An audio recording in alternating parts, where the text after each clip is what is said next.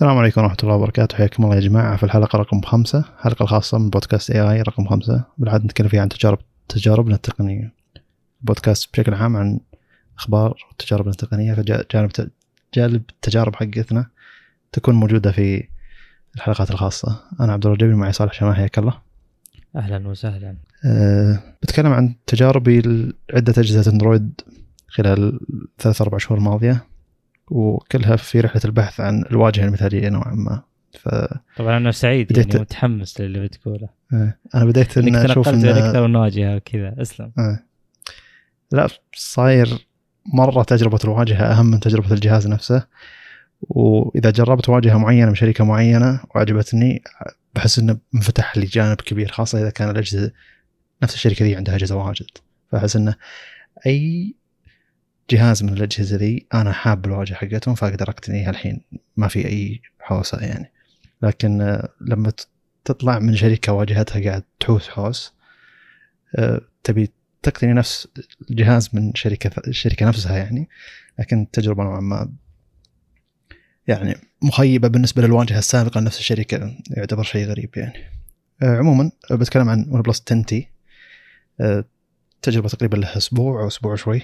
ف وشي جاء وكيل عندنا جديد، والجهاز اول جهاز جابه OnePlus عشرة تي. اول ما نزل الجهاز عالميا يعني كنت اقول عنه انه مر سعره مره مقارب لOnePlus عشرة برو، والمفروض انك تروح تاخذ OnePlus عشرة برو بشكل مباشر، لكن بعد مو بعد التجربه، بعد الاطلاع والقراءه يعني ركزوا على جوانب اللي في جهاز OnePlus عشرة برو زي اللي موجه لفئه معينه، جهاز OnePlus عشرة تي موجه لجهه معينه، خاصه المعالج والتبريد. يعني تبريد الجهاز جدا مبهر، جهاز ما احتر عليه نهائيا، رغم اني استخدمه بدون كفر، استخدمته بالالعاب كثير لكن ما يحتر يعني، حتى الفترات مطوله، وحتى لو مشغل تطبيقات في الخلفيه. ف زي اللي هذا عنصر مبهر يعني. جربت اجهزه كثيره قبله وكلها بعد مرحله معينه من اللعب، كول اوف ديوتي في الغالب العب يعني، واكون مشغل بودكاست في الخلفيه واسكر صوت اللعبه نفسها، فزي في ضغط من الناحيتين انه تطبيقين شغاله بنفس الوقت، او يعني مو اللي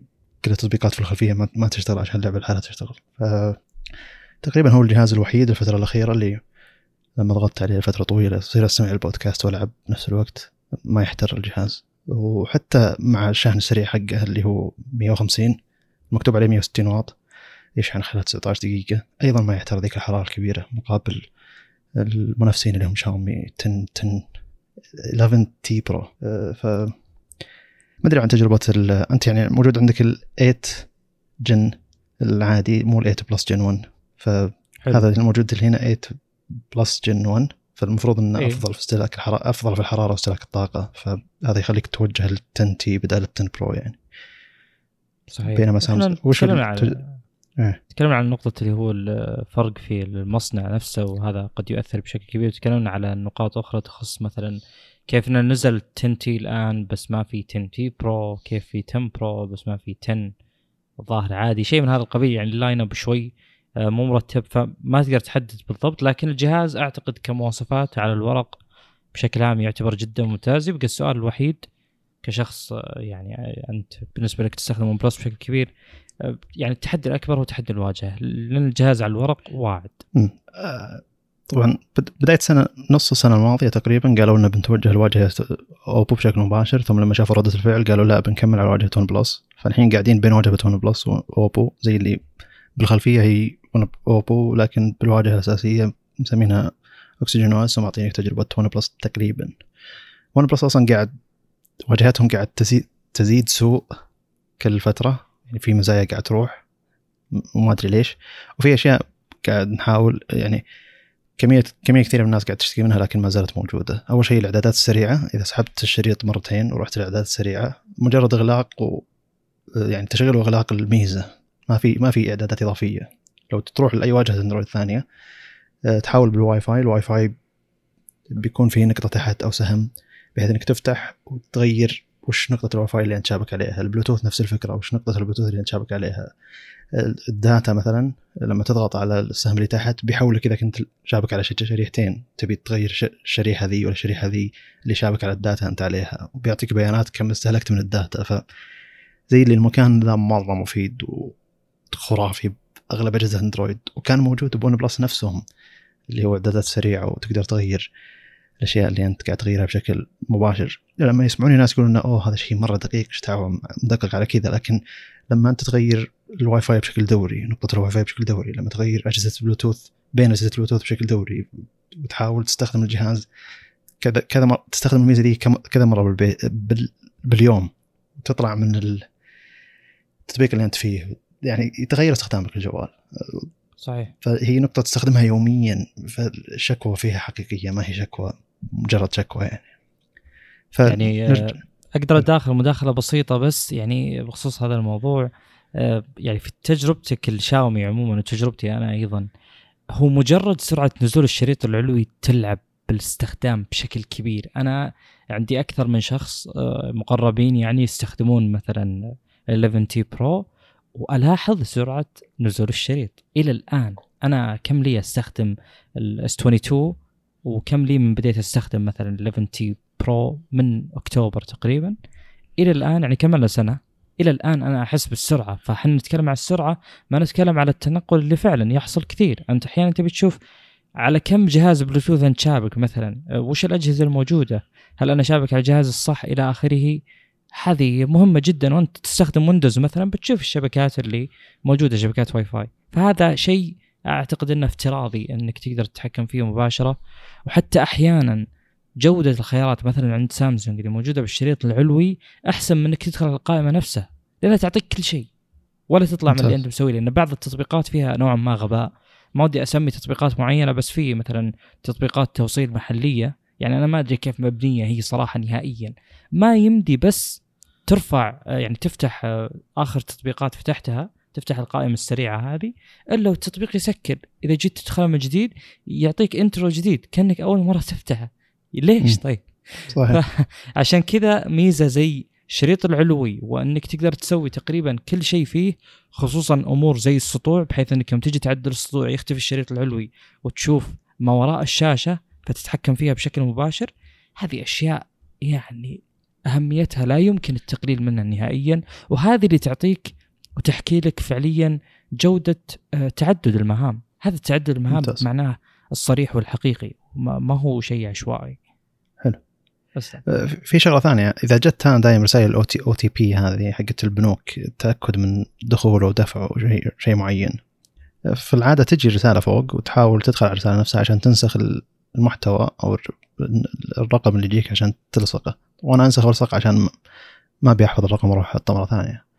ففي اختصار، كل ما جاتك رساله في اختصار جنب انك تقرا الرساله، في اختصار انك تصغر الرساله ويصير على شكل ايقونه الرسائل موجوده بالواجهه، واذا ضغطت عليها ما يطلع لك من التطبيق، يفتح لك زي نافذه دردشه مع الاصل على اساس انها دردشه، لكن بما انه تطبيق بنك فما يسمح لك اصلا ترد عليه، لكن ما راح يطلعك من التطبيق، فيصير زي اللي نقطه منبثقه بالاسم المرسل، او يعني زي اللي اذا كان في صوره المرسل عليها صوره المرسل. وهذه موجوده حتى بون بلس يعني، وشيء جدا عظيم في تطبيق رسائل حق اندرويد يعني، اللي هو منتجين رسالة أصلاً يطلع لي نقطة منبثقة على الشاشة، وفي الغالب أحطها أسفل لأنه بيذكر المكان اللي هو موجود فيه، وراح يذكر المرسل نفسه. فمثلاً البنك المعين ذا إذا جت رسالة منه بتجيني رسالة على الواجهة بنقطة مصغرة موجودة أسفل الجهاز، بالعادة إذا حطيتها أسفل بتجي أسفل، إذا حطيتها أعلى بتجي أعلى، وتضغط على النقطة يطلع لك الرسائل المنبثقة، يعني بيطلع لك نفس التطبيق منبثق، ما راح يطلع لك تطبيق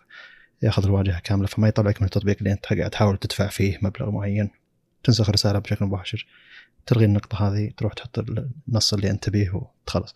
هذا ظنه موجود كشيء اساسي من اندرويد او من تطبيق رسائل حق جوجل، لان كثير من الواجهات معليش ايه الاوتو فيل ما ينفعك بعض الرسائل وبعض الرسائل صح خاصة... رسائل الحواله مثلا ما تتم، بينما رسائل الدخول تتم. م- حلو.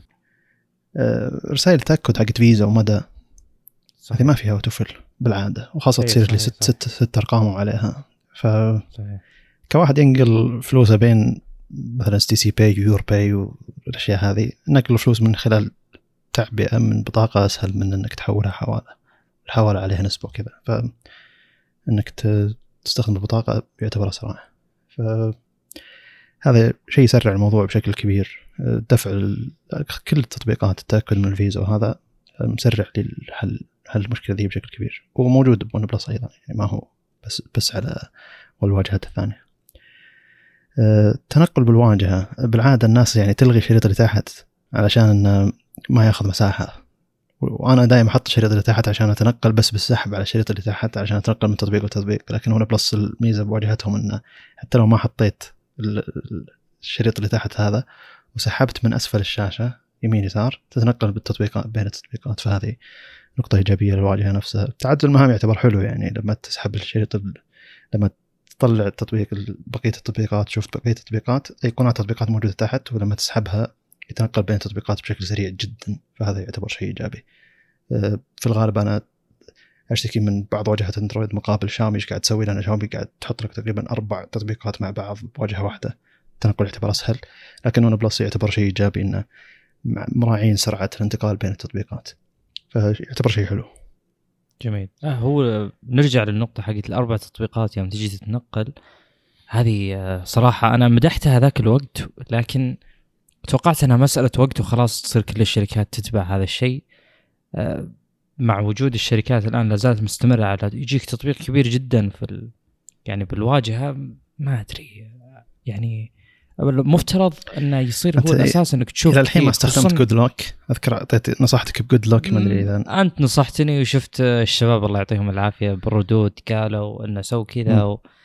يعني ما أدري. هو هذه نقطة نقاشية ترى طويلة جدا، كنت أفكر أطرحها بالحلقة بس ما أدري، يمكن حلقة خاصة مختلفة عن الحلقات العادية فقد تأخذ مسارها، بالذات يوم نجي نتكلم عن البكسل بما أنه صدر الآن ممكن نتكلم عن هذا الموضوع بشكل مطول، اللي هو أشياء موجودة بالنظام من الأساس وأشياء تضيفها للنظام، لأن في كلام كثير يعني خصوصا الآن لو تنظر لل... للعالم عموما. الناس تستخدم آدونز، تستخدم إضافات على النظام، تستخدم أمور ليست رسمية في السابق بشكل كبير جدا، لأن كل هذه الأنظمة كانت في بداياتها في توها بادية تنمو، ولا تقدر يعني يعني أي تحديث ينزل للأنظمة هذه كان إضافة مزايا بشكل مباشر، تضيف ميزة يعني ميزة يعني إيش يعني زر تضيفه ولا تضيف أي شيء تقدر تفصل عن النظام فهو يضاف للنظام. احنا ما نتكلم عن تحسين أداء، هذا في السابق طبعا، آه لأن أصلا أنت أول ما تبدأ حياة أي مشروع أو أي سوفتوير عموما تبدأ يسمونه إم في بي Minimum Viable ظاهر آه Product، آه اللي هو أقل يعني كذا المنتج بصورته الأساسية. لو كانت سيارة فهو محرك وغير وشاصي مثلا، خلنا نفترض السيارات الآن Evolution يعني تطور آه يعني ليس ثوري، تطور يعني إضافة على السيارة السابقة بنفس الأساسيات مثلا خلنا نقول، وهذا يحكي حياة أي منتج على أرض الواقع. أنا معليش أطلت ويمكن أطيل، لكن بس أقصد أن أنت تبدأ وبعدك عن اللي يحتاجه المستخدم الفعلي مية بالمية أنت تبعد عنه.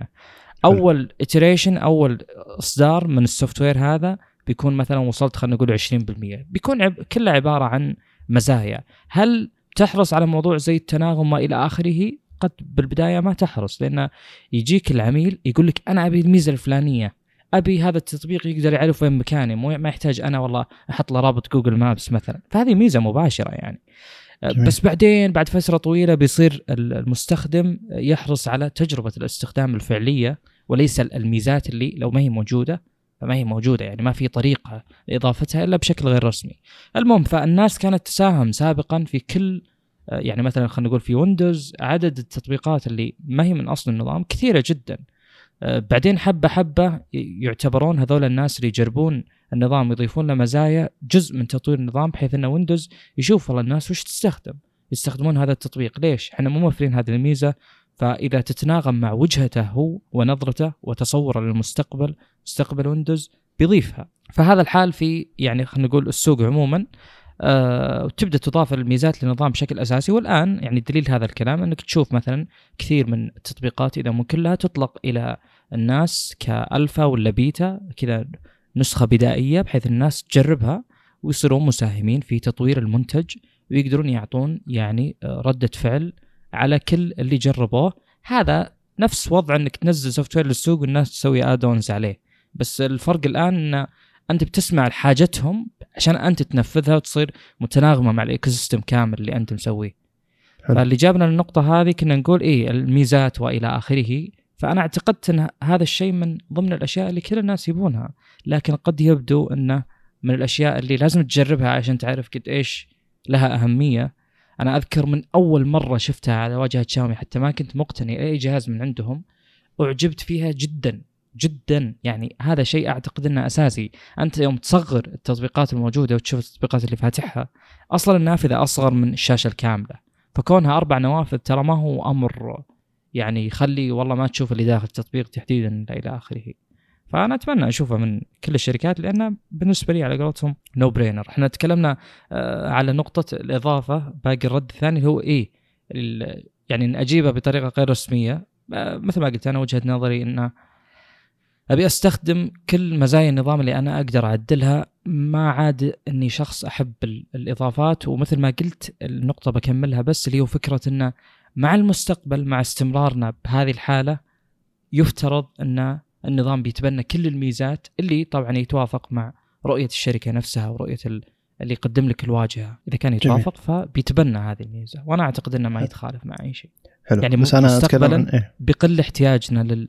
للإضافات للآدونز المفترض، لأن خلاص في نضج عالي من الأنظمة في استماع المستخدمين وإلى آخره. آه كانت آه تأسيسك الفكرة ممتاز، وتخصصك هذا فكان جميل إنك تسمع نسمع شيء بتخصصك.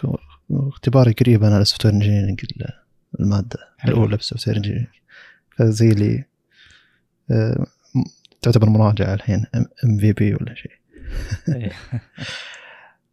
طيب، جودة تصنيع الجهاز ممتازة جدا ممتازة جدا جدا.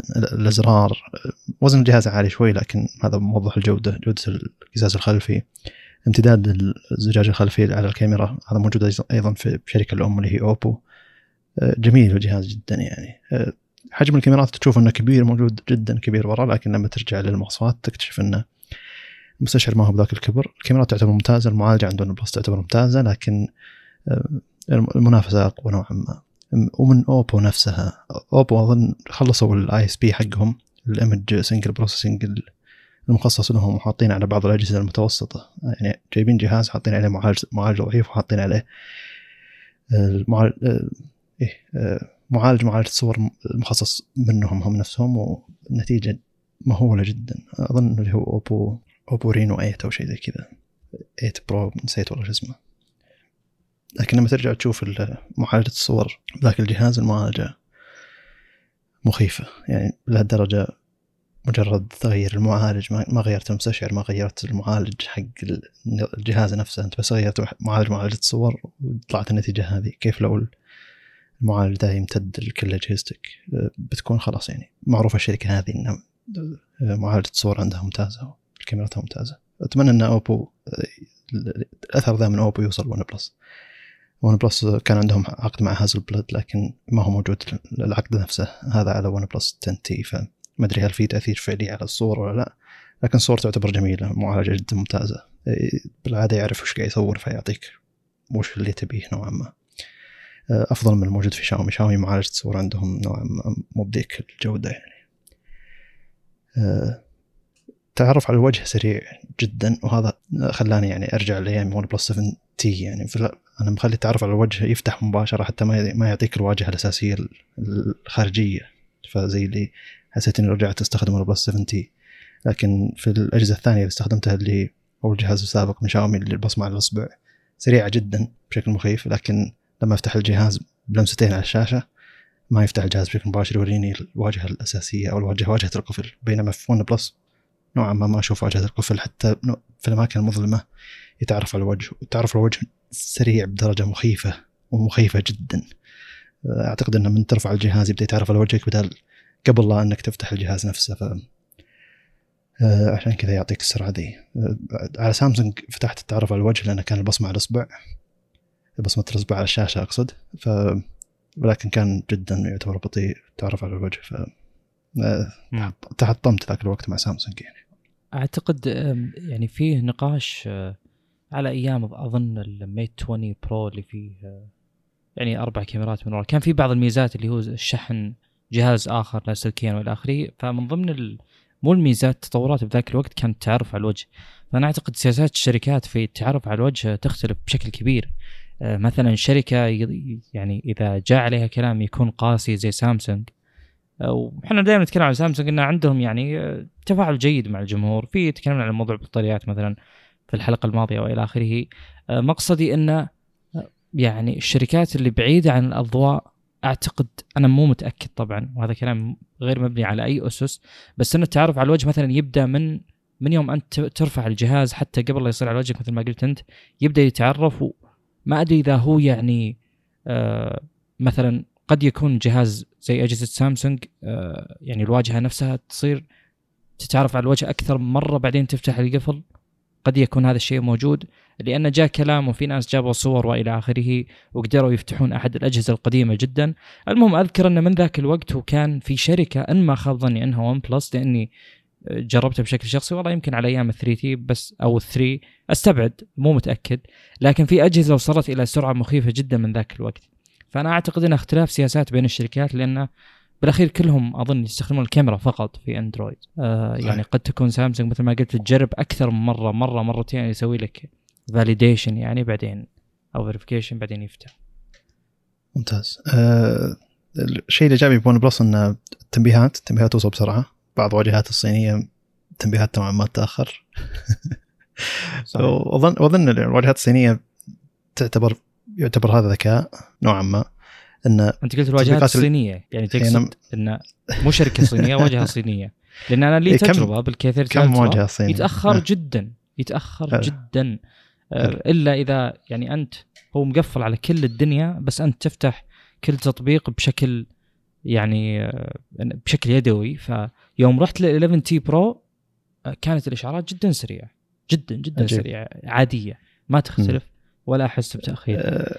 اتوقع ان لها قياس عندهم او النظام، يعني النظام لما انت يعني من تجربه شاومي، يعني لما انت تحاول آه تدخل لما تدخل على التطبيقات بشكل دوري يعطي يعطي التطبيق ذا اولويه، وهذا شيء ما تحس فيه. يعني صحيح. تنبيهات واتساب تليجرام تجي بسرعه معينه سريعه جدا، ما راح تحس انه اوه والله تاخر ذا التنبيه. لكن التطبيقات اللي تحملها فترات طويله او اللي اصلا ما تفتحها، مثلا من تطبيق تنبيه الصلاة مثلا، المفروض ان التنبيه يجي على الاذان، لكن التنبيه يجي بعد دقيقتين من الاذان بشكل واضح ومباشر.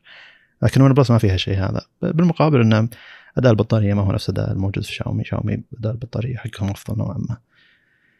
فزي لي، هل انت تحتاج التنبيهات اللي من التطبيقات اللي مو على طول تفتحها ولا صحيح. ما تحتاجها مقابل البطاريه؟ زي لي شيء وشيء، بس بس في يعني أهمية عن أهمية. المشكلة شاومي تعتبرك مستخدم ضعيف، حتى لو إنك حطيت إن لها أولوية ذا التطبيق، المفروض إنك ما تسوي له التحكم في البطارية وما يستهلك من البطارية شيء معين، أو تقول للنظام أنت خلي التطبيق ذا يستهلك البطارية، أبي التنبيهات تجيني بشكل مباشر. يهملك من الناحية هذه، يقول لا أنت ما تعرف، حنا نعرف التطبيقات اللي أنت تستخدمها على طول، فحنا نعطيك التنبيهات اللي تحتاجها. زي اللي أنا تطبيق صلاتي الأساسي هذا الأصفر من زمان، وأنا أول ما أدخل أي مكان، يعني أول ما أشتري جهاز جديد أحاول إني أفعله وأعطيه كل الصلاحيات اللي يحتاجها، أساس إنه يجيني وقت الأذان بشكل مباشر. لكن شاومي فقط هو اللي كان يجيني بعد دقيقتين بالضبط، بعد دقيقتين بالضبط يعني الأذان بعد الأذان سبعة وعشرين دقيقة يجيني سبعة واثنين وعشرين دقيقة كذا بالحرف الواحد.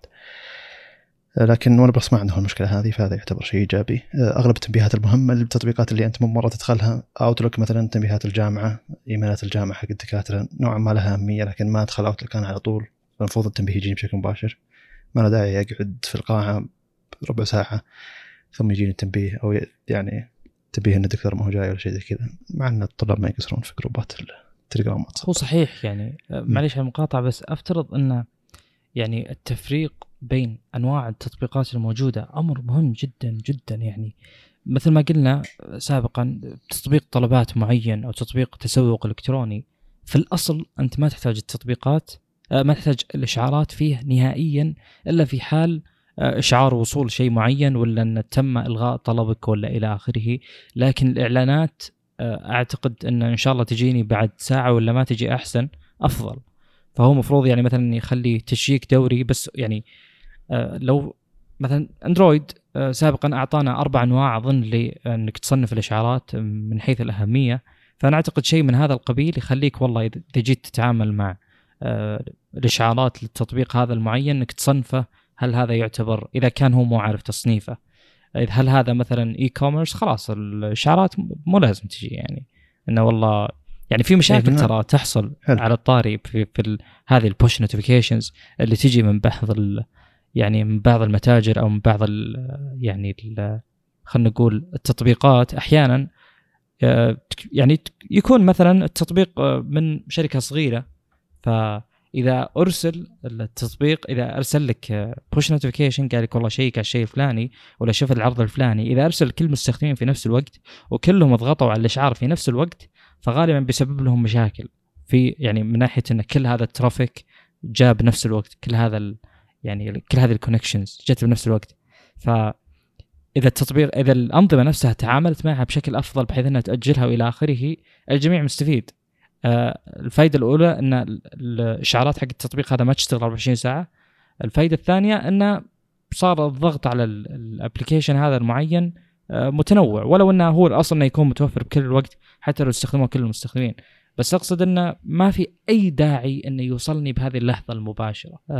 يعني مفروض أنه يكو لو كانت عندنا أربع مستويات، وطبعا إحنا نتكلم عن هذه النقطة وتكلمنا على أن أندرويد صار خلاص يتعامل مع التطبيقات إنها يتعامل مع إشعارات التطبيقات إنها من ضمن الأذونات، فهي لازم تسمح له أنه يرسل. هذا شيء جدا عجبني وأنا أتفق معك كليا، لأن بالأخير بس التراسل إذا جاك شخص بعينه وأرسل لك رسالة أنت في هذه الحالة تبي تعرف متى وصلت بالضبط، لكن الحالات الأخرى أعتقد أنها ليست يعني ذات أهمية كبيرة، فيصير يعني شيك مثلا كل ساعة يمر على التطبيقات اللي ليفل أربعة المستوى الرابع ويجيب لك إشعاراتهم، وطبعا يفرق بينهم بحيث أنه مو مثلا على رؤوس الساعات فجأة يجيك عشرين ألف إشعار. والنقطة الأخرى يعني مثلا أنت بتحط تطبيقات المراسلة مثلا بالمستوى الأول وانتهى، يعني أو خلينا نقول المستوى الثاني يوصل المستوى الأول المكالمات والرسائل اللي على الشريحة نفسها. فالمقصد أنه في حلول كثيرة طبعا يعني تقدر تحلها بطرق مختلفة ترضي العملاء، بس المقصد أنه صار في إسراف في في الإشعارات. وأنا للأمانة ما أختلف أبدا، يعني أتفهم أسباب الشركات الصينية يوم تيجي تقول لك تكتم الإشعارات إلا إذا سمحتن، لأن خلنا نقول تطبيقات زي علي إكسبرس وغيره معليش يعني تو ماتش، يجي والله يقول لا تفوت العرض هذا ترى عندك صفر فاصلة صفر اثنين دولار خصم وش أسوي هذا؟ لا يجيني. طيب لا هو صحيح المفروض أنه بما أني مثلا بالجهاز بالعادة الناس عندها خمسين أربعين تطبيق، مستحيل كل التطبيقات ذي مفروض أن يكون مسموح لها تعطيك تنبيهات، مفروض خمسة آه. إلى عشر من التطبيقات يكون مسموح لها المستخدم نفسه يعطيها الأولوية. بس إن شاومي مشكلتها إن حتى لو أعطيتها الأولوية نوعا ما التطبيق يتأخر، حتى لو قلت إن لا خليه يستخدم البطارية براحته التطبيق نوعا ما يتأخر. إذا كنت تفتح التطبيق بشكل دوري يبدأ يعرف استخدامك. صحيح يعني أنا ما صار لي هذا الشيء، أنت صار لك وأنا استغربت. العادة إذا شلت منه موفر الطاقة اللي هو ميو آي باتري أوبتمايزيشن الظاهر يصير ما أدري المفترض إنه يعطيك على طول، فالحالة هذه أنا ما شفتها الأمانة، لكن قد فعلا فعلا قد إنه يكون يقول لا يعني إنه لازم أنت تستخدمه كثير عشان يرسل لك إشعاراته. جميل. أه فوان بلس هم ما في مشكلة تأخير الإشعارات، أه مع إنه في إنه تخصيص التطبيقات إنها ما تستهلك بطارية كثير، هذا شيء موجود. معنا مستخدمين ون بلس ثانيين لهم فترة طويلة يستخدمون، يعني واحد من الشباب اللي نعرفه سولف سولف لي أنا وصالح إن تطبيق التنبيهات عنده تأخر، من عندنا ون بلس ثمانية برو على آخر تنبيه اللي هو على آخر تحديث اللي هو أندرويد اثنا عشر، فما أدري إذا هي مشكلة عند ناس غير ناس. ونفس الفكرة شاومي تو تكلمنا عنها إنها موجودة، مشكلة هي عندي ما هي موجودة عندك، ما أدري على أي أساس يكون التصنيف هذا، ولا على أساس نظام أي تحديث قابلت المشكلة أنت ذي أو أنا قابلت المشكلة ذي وأنت ما قابلت المشكلة ذي.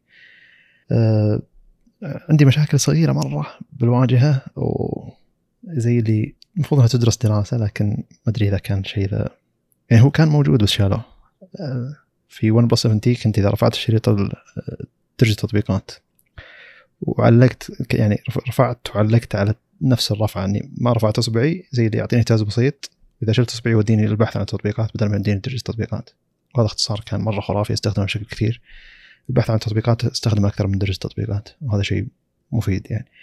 لكن الحين اللي زي اللي أول ما استخدمت الجهاز طيب ون بلس سبعين كان موجود الميزه دي وين هي؟ اعطني اياها يعني، جاي ببحث عن تطبيق. واذا انت كل ما دو... كل ما جيت بتدخل تطبيق تدور عنه، اذا ما هم التطبيقات مثلا الثمانيه الاساسيه موجوده عندك بالواجهه، بالعاده انك تحتاج تبحث عن تطبيق بدل ما انك تدور بكل التطبيقات اللي انت تستخدمها. فزي اللي الحين لازم ارفع ارفع الشاشه لفوق او ارفع درجه التطبيقات، ثم اللي هو خانه البحث موجوده باعلى شاشه فوق. هذا يعتبر شيء نوعا ما متعب، شيء مرة دقيق، لكن إذا كنت تستخدمه عشرين مرة باليوم بيكون ملاحظ إنه متعب. في الواجهة الواجهة الثانية اللي استخدمها اللي حق شاومي، لما تسحب الشريط اللي تحت، لما تسحب الشريط درج التطبيقات، شريط البحث موجود تحت، توصله بشكل أسرع، بشكل سريع جدا يعني. بس المفروض إنهم ينزلون شريط يعني شريط البحث تحت، وهذا شيء جدا جدا دقيق أدري، لكن في ناس كثير تحب الأشياء الدقيقة اللي أنا أتكلم عنها من ناحية تجربة المستخدم. وعشان كذا هو يعني تخصص كامل، تخصص كبير جدا في عالم السوفت وير. اظن هيك كذا خلصت مع ون بلس. ما ادري تكلمت ان الواجهه ضايعه بين و... السلبيات ان الواجهه ضايعه بين ون بلس واوبو. السعر غالي جدا السعوديه، من ألفين وسبعمية ريال الى ثلاثة آلاف ريال.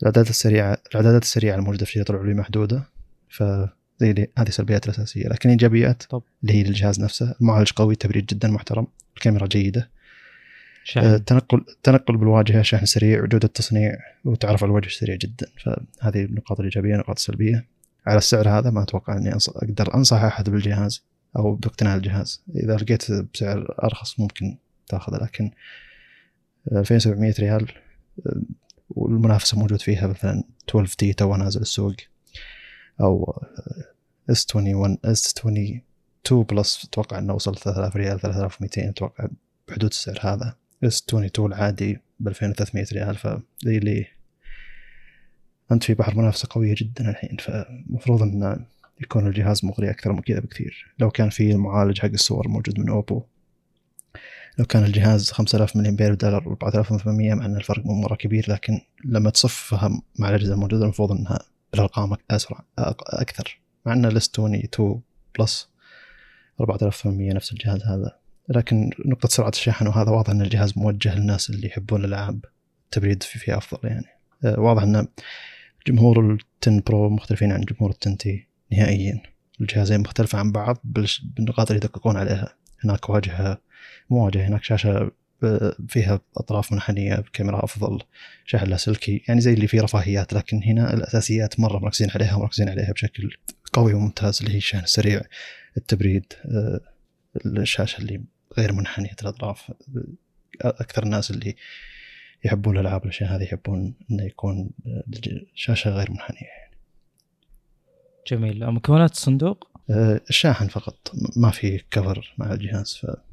استكر على الشاشة. استخدمت الجهاز بدون أي موجود استكر على الشاشة. نعم موجود استكرات ون بلس، واحد أحمر واحد أسود، ما أتوقع إني بلصق يا بإمكانه. شاحن بالصندوق هذه ترى قوية يعني، مع أنه يعني المفروض إنك تقيس المنافسة على المنافسة يعني. شركات الصينية الثانية مسوية الشيء هذا، زي لو إنه مثلا الشاحن السريع هذا أول واحد موجود بالسوق، أول واحد يوصل عنده في السعودية يشحن بعشرين دقيقة، بيكون الشيء هذا مبهر. لكن موجود سنة يعني، من سنة موجود الشيء هذا. فذيلي أوكي، في جهاز أقل من ألفين ريال موجود موجود ألفين ميزة فيه الحين، تقدر تروح تشتري. فزي اللي صعبة شوي منافسة. حلو. أه طيب ننتقل الكيبورد اللي أنت استخدمته. جميل. أم... للأمانة ما أدري يعني من وين أبدأ تحديدا، آه لأن أنا متأكد في كثير أشخاص آه اللي مهتمين بال يعني لوح المفاتيح، آه هم يعني قد يكونون أخبر مني يعني بنواحي كثيرة جدا. فأنا ما أحس إني الشخص المناسب يوم أجي أتكلم عن الكيبوردات عموما، لكن أنا شخص صاحب تجربة ف وأدقق يعني، ف قد أعطيك شيء نوعا ما يعتبره مفيد. يوم نجي لنقطة أن الناس تجمع الكيبوردات بنفسها وتختار القطع بشكل كامل، سواء الجسم الخارجي للكيبورد نفسه أو الكي كابس، سويتشز إلى آخره. المهم هذول الناس غالبا يعني مهما صار هو أصلاً عنده تركيب الكيبورد شغف، عنده عدة إلى آخره، فقد يكون هذا الكلام غير موجه لها بشكل مباشر، لكن أنا كلامي يخص النسبة الأكبر من الناس اللي عنده فلوس يبي يشتري كيبورد يعني بكل بساطة، ويبي أفضل شيء ممكن يحصل عليه. أنا ليش أتكلم عن هذول الناس تحديدا؟ لأنني طبعا أولا شخص من هذول الناس، ثانيا السوق يعني قبل وجود سلسلة الكيبوردات هذه كان سيء من ناحية معينة اللي هي خلتني أخذ الكيبورد هذا أصلا، سيء جدا مو شوي، أكثر يعني عدد ممكن، سيء جدا جدا. أنا جربت يعني لوح مفاتيح مختلفة ومتنوعة بشكل كبير، لا توجد مقارنة. يعني الفرق الأساسي اللي هو جودة التصنيع. جودة التصنيع أنا أتكلم خلوا سويتشز على جنب أو خلوا الكي كابس على جنب اللي هو الأزرار نفسها، لأن هذا غالبا تغييره سهل وغالبا في تقارب كبير بين الشركات من ناحيته. أنا أتكلم عن جسم الكيبورد اللي تحت اللي هو اللي يحتوي على كل شيء. أعتقد أن وجود كيبورد بجسم من الألومنيوم شيء نوعا ما نادر. بيجي واحد ممكن يقول أظن ريزر عندهم شو اسمه شيء ودو. الحين أول شيء عطني اسم الكيبورد كامل. لا لا أنا كذا سردي فيه غموض. كيبورد حقك طيب. فيجي يتساءل الشخص اللي اسمه ليش أتكلم وش هذا الكيبورد المميز اللي فيه جسم اللون؟ أقول لهم أيوة ودي نوضح وش الفرق بين الكيبوردات الميكانيكية والكيبوردات الممبرنية. أتخاف أنا قدامي أوديسي جي ناين اثنين وثلاثين تسعة حاط كل المعلومات اللي أحتاج أقولها. عندك هذا الكيبورد اللي من ريزر مثلا كان يجي منه فينش، اما هو او الكي خمسة وتسعين حق كورسير كان يجي منه اللي هو جن ميتال فينش.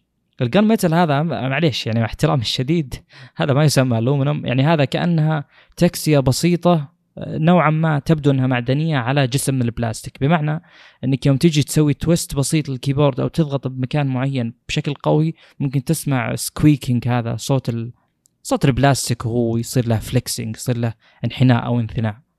ف يعني لا تقارن الجودة، خصوصا مع يوم تجيب طاري الأسلاك السيئة وإلى آخره. فأنا شخص أبحث عن الجودة بشكل قوي جدا، أبحث عن الجودة، جودة تصنيع وجودة خلينا نقول تحمل وإلى آخره. فهذا كان المحدد تقريبا الوحيد في اقتناء الكيبورد. مثل ما قلت أنا ما أبي أجمع، لأن يعني أعتقد أن السوق مفروض أن يصير ذكي شوي أنه يكون في كيبورد بهذه المواصفات، وفعلا وجد هذا الكيبورد. أنا أتكلم على كيبورد من دروب دروب اللي هم كان اسمهم ماس دروب سابقا.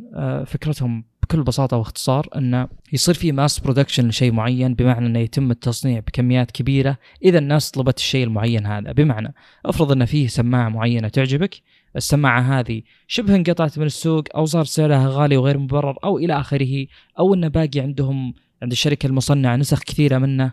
فايش تسوي هذه الشركة؟ تجي تسوي ريباكجينج، تعيد تصميم الصندوق، تعيد التصميم الخارجي بشكل بسيط جدا، يحطون لمستهم عليه، يحسنون غالبا من العيوب اللي وجدت بهذا المنتج، ويفتحون الطلب عليه في موقعهم الرسمي.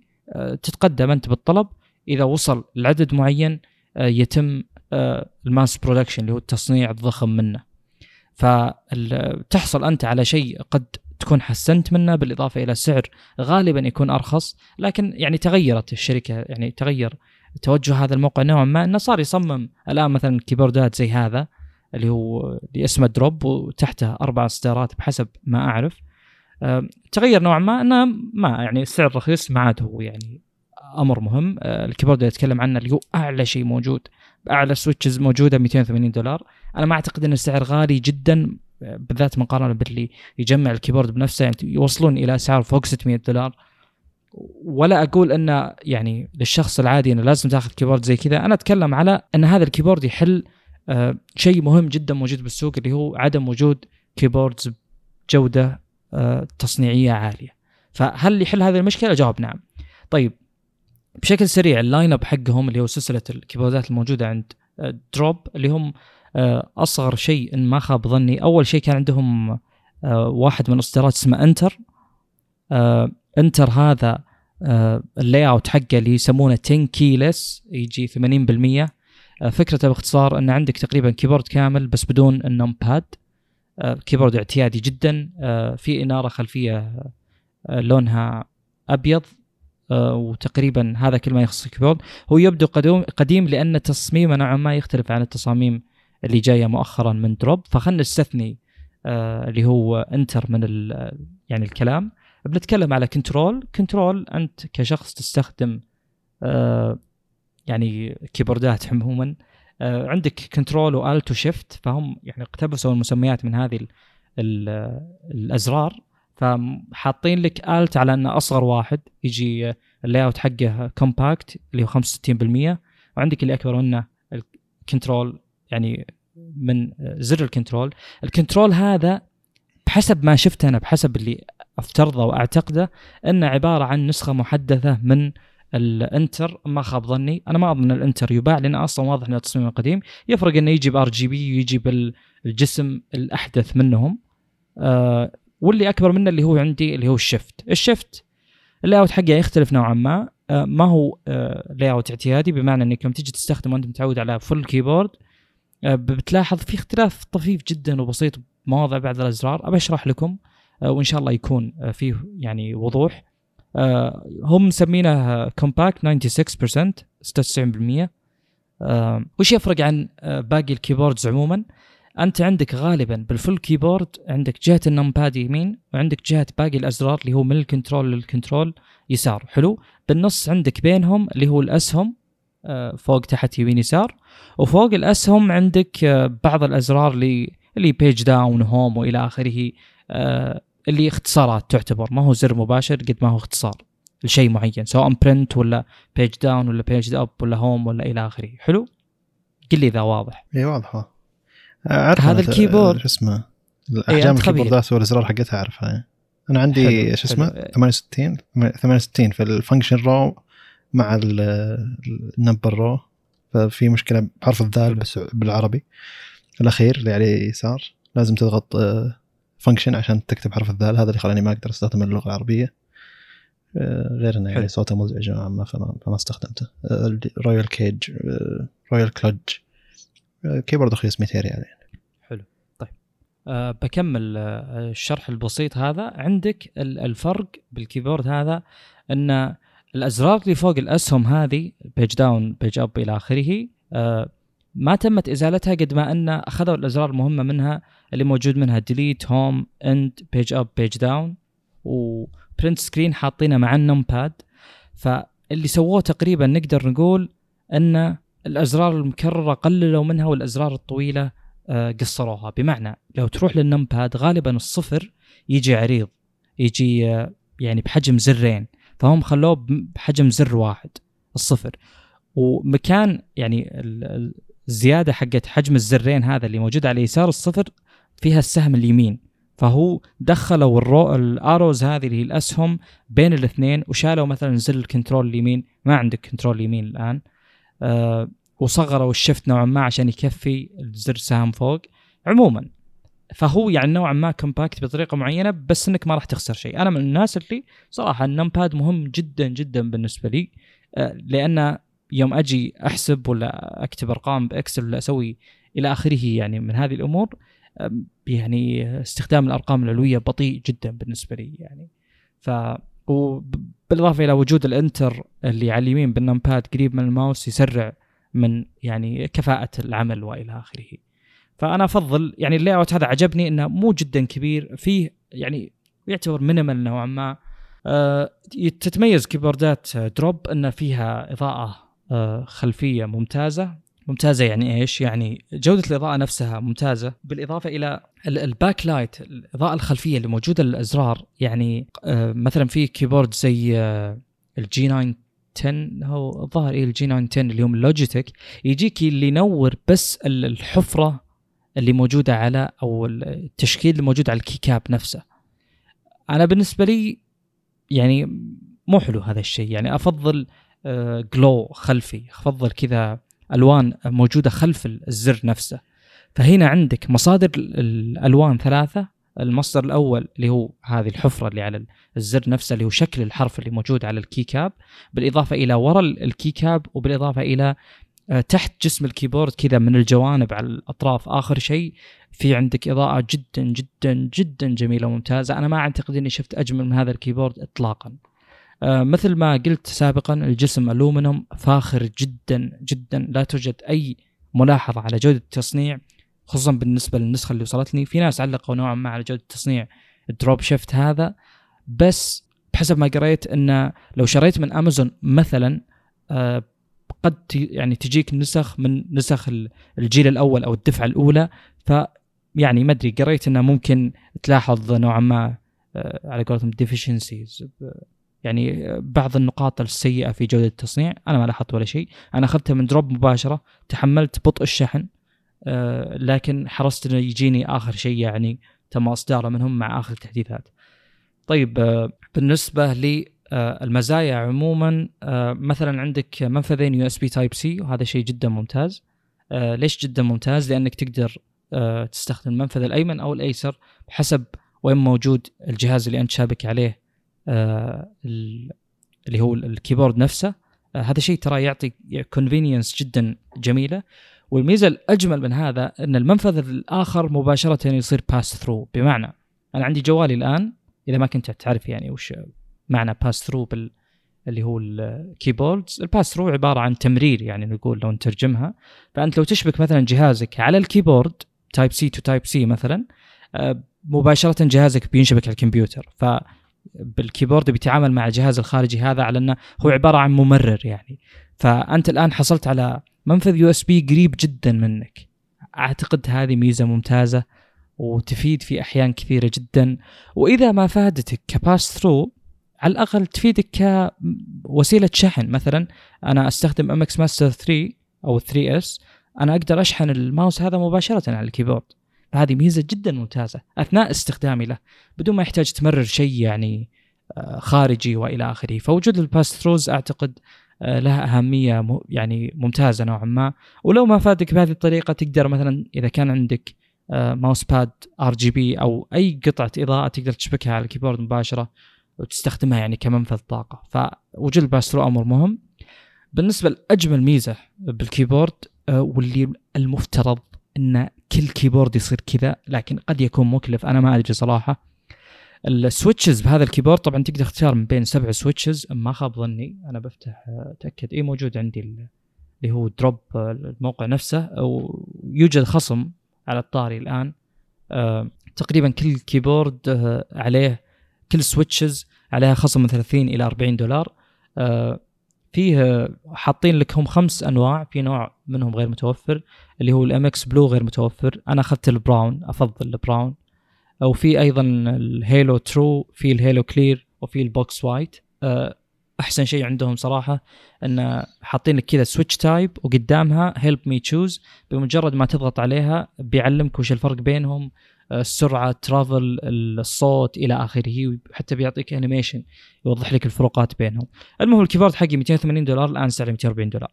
الميزة اللي بتكلم عنها السويتشز في هذا الكيبورد بارزة عن الكيبورد نفسه، بمعنى أن آه النسخ الأخرى آه اللي هو مثلا الانتر القديم بالإضافة إلى الكنترول كلهم يعني في حفرة للزر نفسه بحيث انه يكون بعمق معين.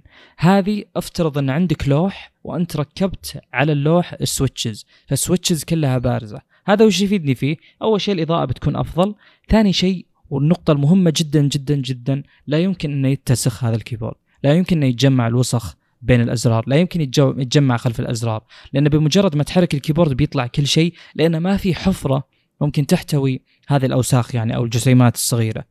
آه ف هذا شيء مهم جدا، هذا شيء فاخر جدا. بمجرد ما تشوف الكيبورد بتحس يعني بالجودة، بتحس بالذكاء التصميمي اللي أنا ما أعتقد أني شفته كثير. وجود السويتشز بالبروز هذا أمر يخلي مو يخلي تنظيفه سهل، ما راح يتوسخ أصلا، وهذا اللي حصل معي. ما في أي شيء أقدر أشوف أصلا ما وراء الأزرار بشكل مباشر، بالذات إذا عندك أو سي دي مثلا يعني تحرص على نظافة الكيبورد بشكل كبير، هذا بيخليك مرتاح طول الوقت لأنك طول ما تشوف الكيبورد بتستنى جديد. أعتقد تقريبا هذه كل مزايا الكيبورد على الإطلاق. إذا تبو خلنا نتكلم. طيب أنا من الشيء اللي تعبتني أنا من الشيء اللي تعبتني بالكيبورد الميكانيكي الترافل حقه بعيد، ومو مشكلتي بكل مو مشكلتي إن أو النوع اللي عندي ترافل حقه بعيد، لا عموم الكيبوردات الميكانيكية إذا أنت كنت متعود تكتب لابتوبات مثلا أو كيبوردات نوعا ما سلم يعني نحيفة جدا، بتعاني إن لا تحتاج تضغط مسافة نوعا ما طويلة بالنسبة لأي كيبورد ثاني نحيف عشان توصل للحرف اللي أنت بيه. فبالبداية بتحس إنك تتعب عشان توصل للي تكتبه، وإذا كنت ما أنت متعود إلى درجة كبيرة بيكون يعني سبب لك زي اللي ألم يعني بعد فترة من الاستخدام. فهذا اللي كنت أعاني منه يعني. أه لما أنا ما أرجع هذه النقطة، أنت تقصد أن الترافل عميق نوعا ما إيه؟ أفترض أه يعني هذا شيء ما أدري كيف أجاوب عليه صراحة، بس يعني هذه ميزة أو هذه صفة موجودة في كل الميكانيكال كيبوردز بشكل أساسي. أصلاً إيه الناس أنت مع استخدامك ما عانيت منها يعني؟ ما أقدر أقيم للأمانة، ما أشوف أن استخدامي بالكثافة اللي اعتدت عليها يعني. استخدامك آه الكيبورد ما يعتبر أكثر يعني؟ آه يعني في الفترة الأخيرة نعم بكثير، وبالذات أني إذا جيت استخدمه غالباً ما استخدم كتابة، استخدم ألعاب، فيعني عبارة عن ترفيه فقط. فقد كتبت عليه كثير، قد استخدمت عليه يعني، احتجت أسوي بعض الملفات في إكسل فكنت أعتمد عليه بشكل كبير، وللأمانة أفرح كل ما جيت أحتاج أكتب عليه، لأن الشعور لا يقارن بأي شعور آخر. أنا أتفق معك يعني نسبياً نوعاً ما يخص اللي هو قلة ترافل، أحياناً يكون شيء جيد، بس الناس عموماً اللي تسعى لأفضل كيبورد يحصلون على وجود ترافل عالي جداً. أنا بالنسبة لي أهم شيء إنه ما يكون يعني الضغط متدرج نوعاً ما يعني. أنا أحب اللي هو إذا وصلت للضغط المطلوب، وصلت إلى القوة المطلوبة لضغط الزر، يوصل الأخير بشكل مباشر، ما يكون فيه تدرج. ف... وهذه هنا ندخل سالفة سويتشز أه وش تفضل أه وليه يعني. هذا من أحد أسباب أني اخترت البراون. بالنسبة للمواصفات والمقارنات، أنا أفضل أنك تدخل الارتينجز أو ريتينجز يسمون الموقع هذا، لأنه حاط هو دائما يقيم المنتجات بشكل أه يعني أوبجكتيف يسمونه، اللي هو بشكل يعني جدا موضوعي، ما يأخذ وجهات نظر نهائيا، لا يعطيك أرقام دقيقة، يقول لك والله ارتفاع الكيبورد الطول الفلاني مثلا، عرض الكيبورد كذا. فكل الأمور يعني دقيقة جدا، توفر ميزات مثلا يقول لك والله فيه اللي هو الباس ثرو وإلى آخره. في تقييم عندهم لجودة التصنيع، معطينا تسعة من عشرة، يعتبر يعني تصنيف جدا عالي، طبعا مع مراعاة اختلاف السويتشز. أحد المزايا أنه في هوت سوابينج لل يمديك تسوي كذا تغير السويتشز، أه لكن انا بصراحه مو منطقي هذا الشيء بالنسبه لي، لانه وش الفائده؟ انت كان عندك خيارات واخترت منها، فيوم تجي تغير السويتشز هذه تكلفه كيبورد ثاني. بالعاده آه. ان تغير يتغير التوجه. مثلا حين جربت البراونز وقعدت معك فتره طويله، ثم تبي شيء ما له صوت مثلا، فتروح تدور شيء لينير اساس انه يصير ما له صوت، بدل ما انك تغير الكيبورد كامل تغير بس السويتشز يعني. قد يعيش شيء عملي. وعموم فكرة ال فكرة الميكانيكال كيبورد بشكل كبير كامل إنه شيء يعيش معك عمر، لأنه يتصلح الزر والواحد يتصلح يعني. بينما أغلب كيبوردات العالم الثانية اللي يسمونها ممبرينج، اللي هو تذكر، أو إذا كنت تقدر ترجمها بالعربي زي كذا، اللي هو إنه يكون بلاستيك مقوى كأنه سيليكون مشكل على شكل زر. هذا إذا انقطع ولا جاء شيء ما تقدر تروح تغيره هو كامل، لازم تغير طبقة الممبرين كاملة عشان يجيك كيبورد ثاني يعني. وفي الغالب الكليك اللي يجيك هو عشان الممبرين هذا دخل إلى مكان معين يعني، عشان الكيبورد زر الكيبورد دخل إلى منطقة معينة يحطون فيها زي الكليك البسيط، تحس إن أو في كليك، لكن واقعيا ما في كليك يعني، ما في ما في سبرينج وبلاستيك وصل إلى مرحلة نهائية عشان يعطيك اللي طق هذه اللي تحس فيها. عشان كذا لما تستخدم الكيبورد ميكانيكي تقول أوه لا هنا في طقة زر أنا أحس فيها في شيء ميكانيكي قاعد يصير، مو زي اللي الكيبورد الممبرين يعني.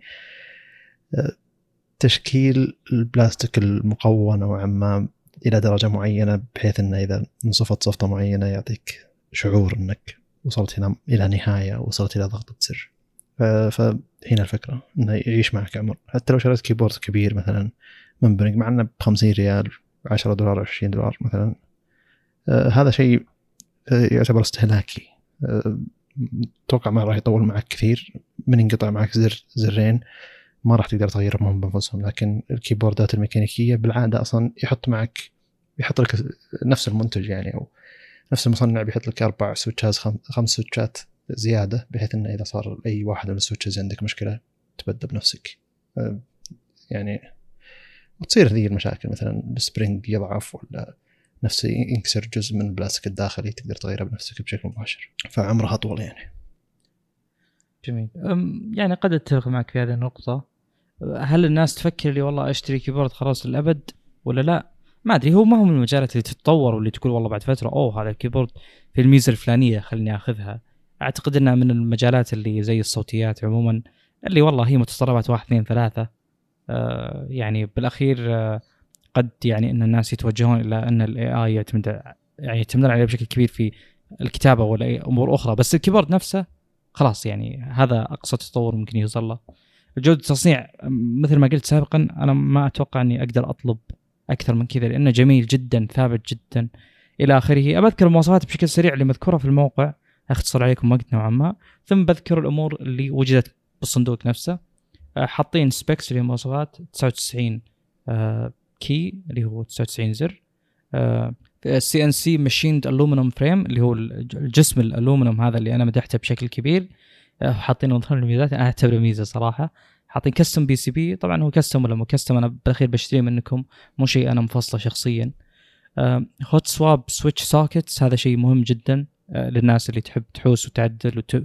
إذا ملت تبي تغير، أو إنه ممكن يكون عنده تو sets من السويتشز نفسهم. كيو إم كي firmware هذا صراحة أنا ما أدري، أشوف ناس كثير تتكلم عنه بس ما بحثت عنه. اللي عارف إنه ما في software معين هذا الكيبورد.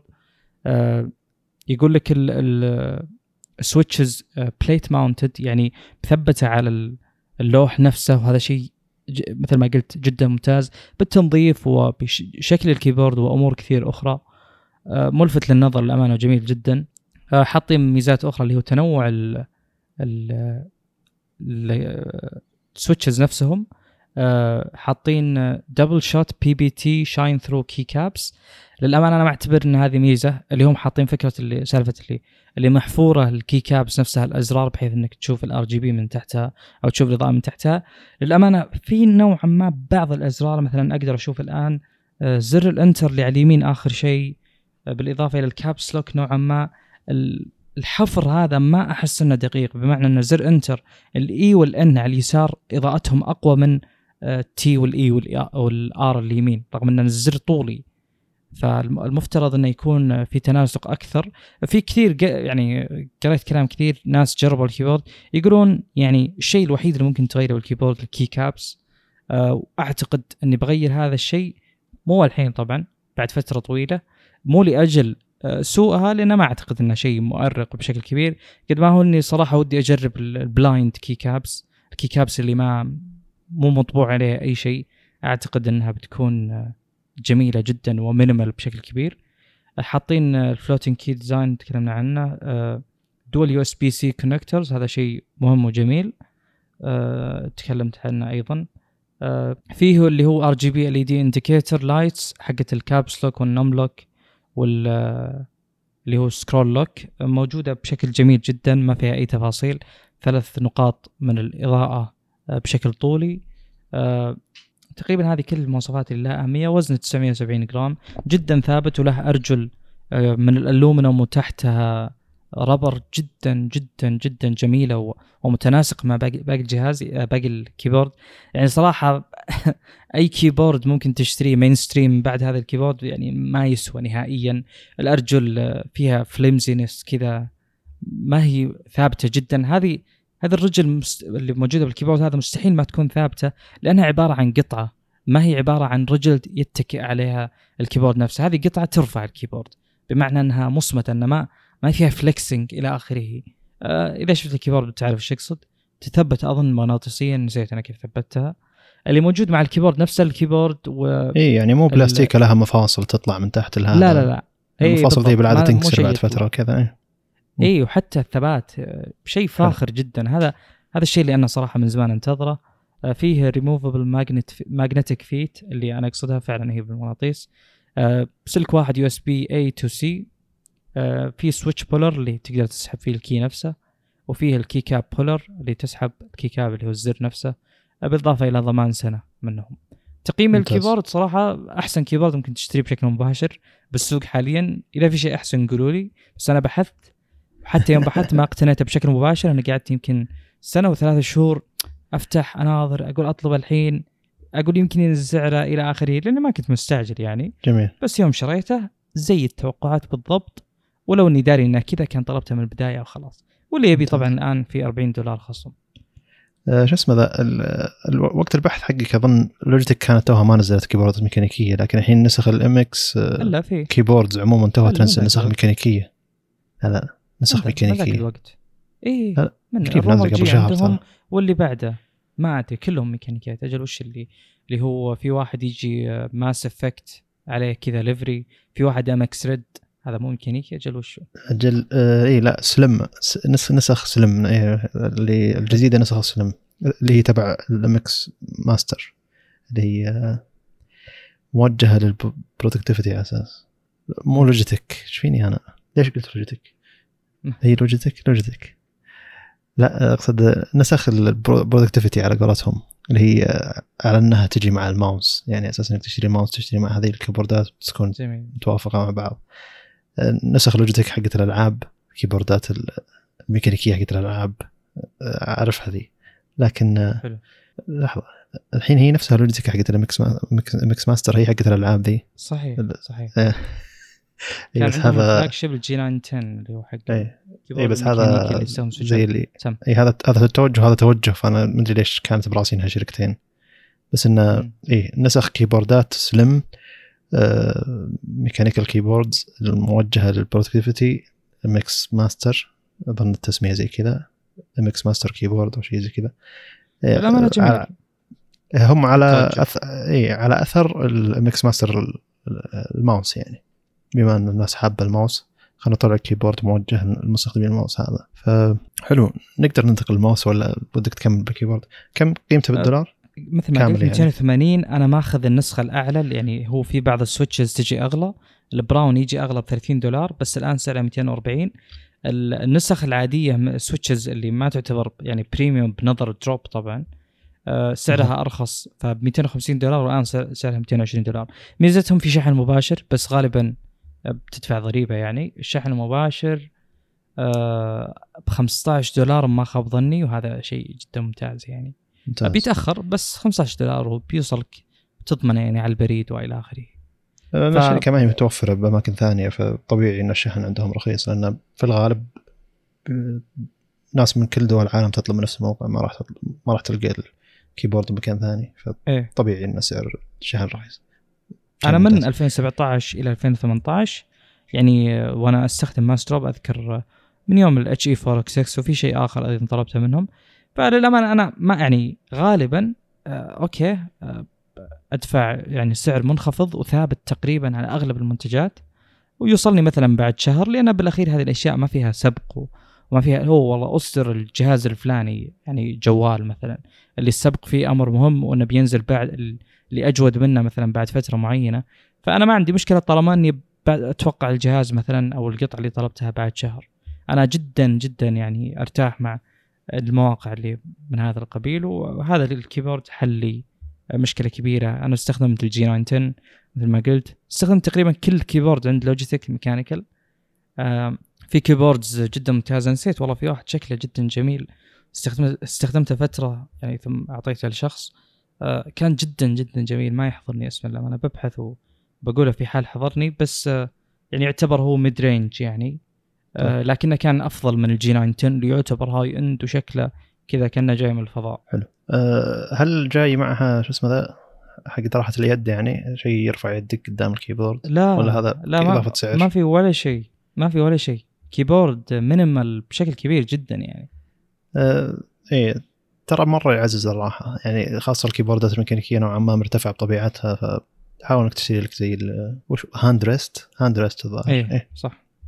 دور لك شيء مو شرط انه هو اسفنج مريح، لا لا حتى لو تشتري خشب بس اهم شيء يرفع يدك اساس تكون صابعك تنزل الكيبورد ما ترتفع الكيبورد، لان في الغالب مشاكل الرسخ هذه اللي تقابل الناس اللي يستخدمون الكيبوردات الميكانيكية لانك انت قاعد ترفع يدك الكيبورد فزي اللي يصير فيه تشنج جهة الرسم صحيح. بس انا ما قد واجهت هذه المشكله. انا قديم يعني جدا في هذا المجال. انا اسلوب استخدامي انا ما احط يدي على الطاوله وبعدها مباشره الكيبورد. جميل. انا طاولتي فيها عمق يعني شوي طويل، ف آه. يدي يديني من المرفق الى اصغر اصبع عندي كلهم كلهم على الطاوله نفسها. جميل. ف ايه فال... والكرسي يكون فيه يعني نوع ما ميلان، فما في اي حمل على على الايدي يعني. كان كان شيء بيضيف للفخامه، لان تلقى لك خشب جدا فاخر يجي كذا على نفس المقاس. اللي تصاميم دائما اشوفها جميله جدا لما يحطونها اضافه على الكيبورد، زي اللي لما تشوف صور الستابز الكشخه يعني، زي اللي الخشب ماشي مع الخشب على الطاوله جاي قدام الكيبورد، ضايف لمسه خرافيه. لو تشتري بس لو تشتري بس شكل بس، مشكله الظاهر يطلع الحاله ب ستين دولار اتوقع خمسين دولار. في غالب الشركات ذي ترى تستغل الاشياء الديكورات الفاخره بسعر غالي، والخشب غالي يعني، مو خشب مو رخيص. بس هو هذا الومنيوم، فانا ودي بشيء متناسق لو كنت باخذ طبعا. آه. آه ما افكر فيه حاليا، لكن فعلا قد يهم ناس كثير. لابد يكون اعتقد يعني شكله متما... يعني متناغم ومتماشي مع الماوس باد نفسه. فلو كان الماوس باد عندك ابيض، انا عندي ابيض حاليا غيرت طبعا، كنت اسود. آه الابيض مثلا لابد يكون الهاند ريست بلون متماشي معه، فعشان ما يبين، او يكون متناغم مع الكيبورد نفسه. وش تجربه ال خلينا نتكلم عن الماوس باد. والله ما توقعت انها تصل الدرجه دي، بس خلينا نتكلم عن الماوس باد. انا يعني الناس كانت تشتري اقرب ماوس باد، بس ظهر انت اعتنيت بشيء معين ولا انا؟ أي ما يعني اي ماوس باد اشتريت عندي وجهات نظر بخصوص الماوس باد. اول كنت استخدم آه يعني انا من يوم عرفت مبدا انك تستخدم ماوس باد كبير الكيبورد والماوس، اعجبت جدا. قلت يعني حتى لو أه توسخ مثلا او صار اي شيء فهو يجي على الماوس باد نفسه.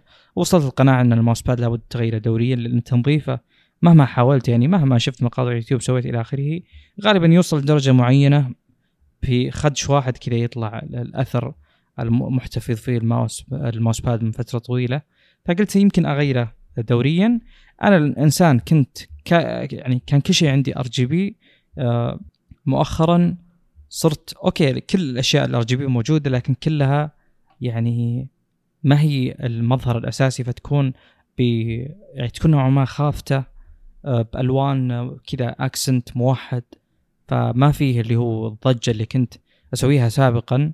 او يعني يعني اعتقد شغف الار جي بي يعني هو اعلاميا للاسف طالع بصوره غير جيده، وأسيء استخدامه، لأن في ناس يبون يحطون كل الألوان الموجودة. أنا مو لأجل هذا أستخدم آر جي بي، يعني غالبا آر جي بي يكون أكسنت. حاليا مثلا أستخدم سماوي، فكل أي شيء يضيء موجود عندي في السيت أب كامل سماوي، سواء بالكيس ولا بالماوس باد نفسه السابق اللي كنت أستخدمه كان بنفس هذا اللون. الكيبورد حتى عندي الساوند بار يجي آر جي بي، يجي بلون سماوي لطيف جدا. فأعتقد أن هذا من أفضل الطرق استخدام الار جي بي، انه يكون مجرد اكسنت وبشكل مقصود ومتناغم، مو كل الالوان يعني. فالمهم مؤخرا انا السطح السيت اب عندي السيت اب كميه اضاءه كلها ار جي بي، وكل الاضاءات جميع الالوان، فتحس إيه انك ولا داخل.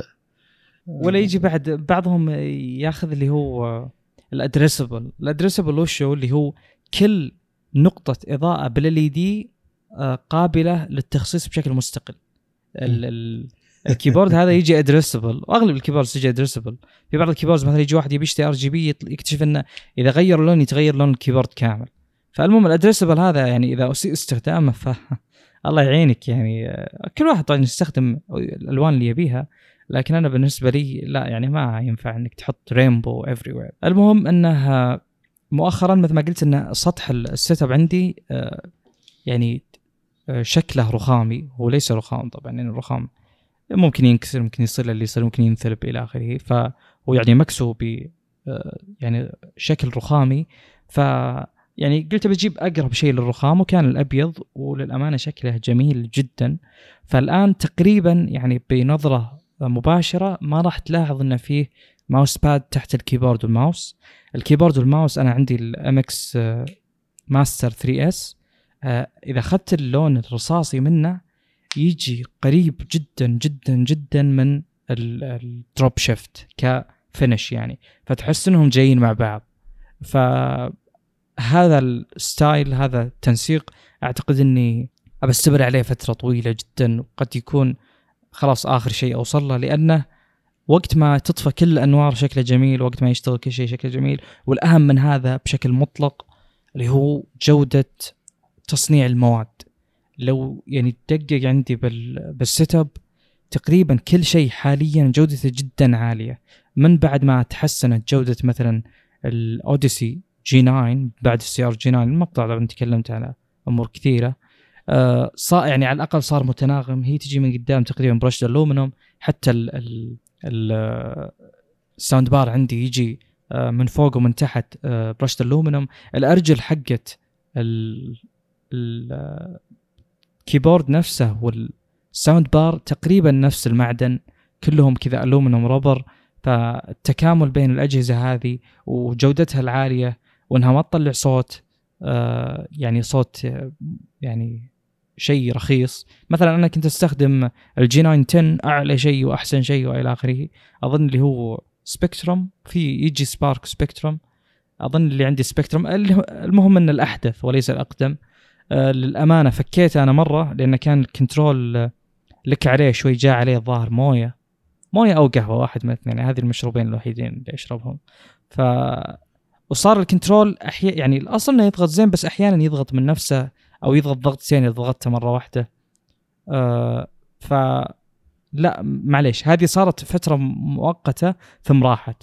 اللي كان مزعج اللي هو أن الكنترول إذا جيت تضغط يطير، إيه هذه المشكلة. فوش وش تقدر تقول أنت تجي تضغط الكنترول يضغطها من أطرف شيء يطير الزر فوق، فترجع تركبه.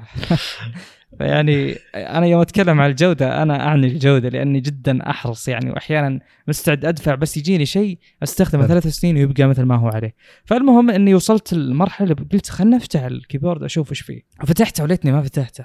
إذا أخذت منتج مينستريم من لوجيتك فأنك يعني الله يعينك على يوم تجي تفتح تشوف جودة تصنيع، يا ساتر يا ساتر، أسوأ شيء ممكن تشوفه. أنا ما أتكلم عن لوجيتك طبعا تحديدا، أنا أعتقد أن كل المنتجات المينستريم بذيك المستويات في نفس القدر من السوء.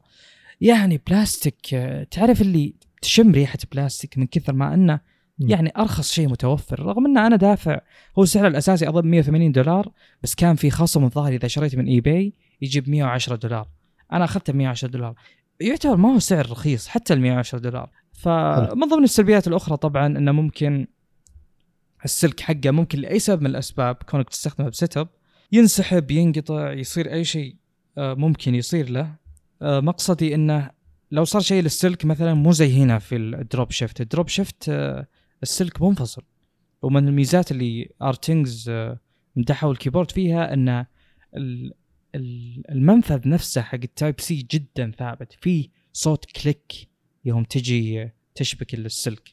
طبعا أنا ما يعني ما يهمني اني والله امدح الكيبورد ولا اقنعك تشتري، بالعكس انا ادري ان الناس مو شرط تدور على هذه المستويات من الكيبوردز اللي والله تشيل الازرار الغير مهمه. انا كنت اعتقد ان ازرار قابله للتخصيص زي جي واحد جي اثنين الى الى جي تسعة في الجي تسعة جدا مهمه، اكتشفت اني ما استخدمها ابد، لان اذا جيت تلعب اي لعبه اي زر تقدر تخصصه يعني، فما هي قضيه كبيره. فالمهم انا قلت خلني اشيل كل الكلام الفاضي وخلني اقتصر على آه كيبورد مينيمال آه مصنع بجودة عالية وإلى آخره، ولهذا السبب آه يعني انتهى بي المطاف إني أخذه. الشيء الثاني قلنا ممكن نتكلم عنه اللي هو إم إكس Master. بالنسبة لي أنا أخذت ثري إس من بعد ما استخدمت تو، من بعد ما استخدمت الون، واستهلكتهم استهلاك يعني استهلاك يعني يعني استخدام في جميع الأماكن اللي ممكن آه استخدم فيها. أتكلم من ناحية يعني سواء سوفت وير معين ولا لعبة معينة ولا إلى آخره، فكل شيء أنا استخدمت هذه الماوسات له، أو فأرات أو أيا كانت ترجمتها يعني، أنا ما أدري والله الناس وش تستخدم، بس أعتقد ماوس شيء دارج جدا. وجمع للأسف يعني بتستخدم كلمة إنجليزية وتستخدم الجمع العربي معها، جمع مؤنث سالم، فتصير ماوسات للأسف يعني. أنا ما ودي أقول كذا بس إنه يعني قلت كذا، ولا فيه طريقة أخرى للجمع تحضرني حاليا. المهم أن هذا ترايد اند ترو، هذا شيء مستخدم وموثوق ولا توجد ذرة شك فيه. فالاختلافات بين الأجيال كميزات آه بالنسبة للجسم اللي هو الماوس نفسه لا يوجد فرق. آه أتكلم من ناحية أنه ما أضيف زر أو ألغي زر، آه صار فيه على قولتهم reorganization، إعادة ترتيب للأزرار. آه وال يعني ميزة هذا الماوس أنه عندك مثلا سواء بويندوز اللي هو عندك تاسك فيو أو الرؤية للتطبيقات اللي فاتحها بماك أو أس، كلهم لهم زر بالثمب كذا، زر الإبهام تضغطه ويفتح لك القائمة هذه. عندك زر عودة وزر الأمام، عندك آه آه سكرولر بارز أو سكرولر نسيتهم، المهم سكرولر ويلز هذه. آه عندك واحدة فيرتيكال اللي هو عمودية وواحدة أفقية، وتقدر تسوي فري ويل اللي هو إنك آه تخلي ما فيه ستيبس، ما فيه كذا آه ضغطات معينة لل سكرولر ويل هذا، فتخليه فري ويل، تخليه يعني انفينيتلي يدور، مو انفينيتلي طبعا بس يعني بشكل كبير جدا. المهم هذه الامور كلها ما اختلفت، لازلت تقدر تشتغل على ثلاث اجزاء من ستار لهم من ستار لهم صحيح. اي فانا اقول لك جسم للماوس نفسه كميزات لم يتغير شيء، اللي جودة. تغير جوده التصنيع تحسنت بشكل كبير جدا. الخفه انا اعتقد اني اشوف انه اخف. أه وزيل زر الكونكت من تحت، هذا الزر تضغطه إذا جيت الظاهر تسوي يعني اقتران معين. فصرت الآن صارت هي الماوس نفسه إذا أنت مو مقترن مع جهاز معين بالبلوتوث بأحد الثلاث يعني ثلاث أجهزة اللي ممكن تشبك معها بشكل مباشر، أي بتتعرف إذا هذا ما هو allocated، ما هو محدد يعني إنك شابك على شيء معين. ما هذا شيء مرة واحدة تسويه، فأعتقد إنه ما يعلق عليه، ما هو شيء كل مرة تستخدمه. بخصوص البطارية ما أدري، قد خلصت علي مرة المرة الأولى بشكل أسرع بكثير مما توقعت، لكن إلى الآن ما شحنتها مرة ثانية لي أشهر طويلة، يمكن خمسة شهور ست شهور أستخدم اللي هو الماوس. ميزة طبعا أن تايب سي مقارنة بالإصدار الأول، إذا كنت تنتقل من الإصدار الأول للأمانة الإصدار الأول ما كان في حاجة فعلية للانتقال، سواء أن كنت أشوفه قبيح مو كتصميم، لكن عندهم لون اللي هو أول لون نزل، أنا استخدم ما أدري من متى والله، نهاية ألفين وخمسة عشر أو بداية ألفين وستة عشر أول ما نزل. أذكر كنا نتناقش في موضوع، أنت كنت تقول إن هذا أحسن كيبورد أو أحسن ماوس ممكن كنت تستخدمه، كنت بجمع كذا أشياء أطلبها البي سي فطلبته، ومن ذاك الوقت وأنا استخدمه ما عانى ولا قال أي شيء.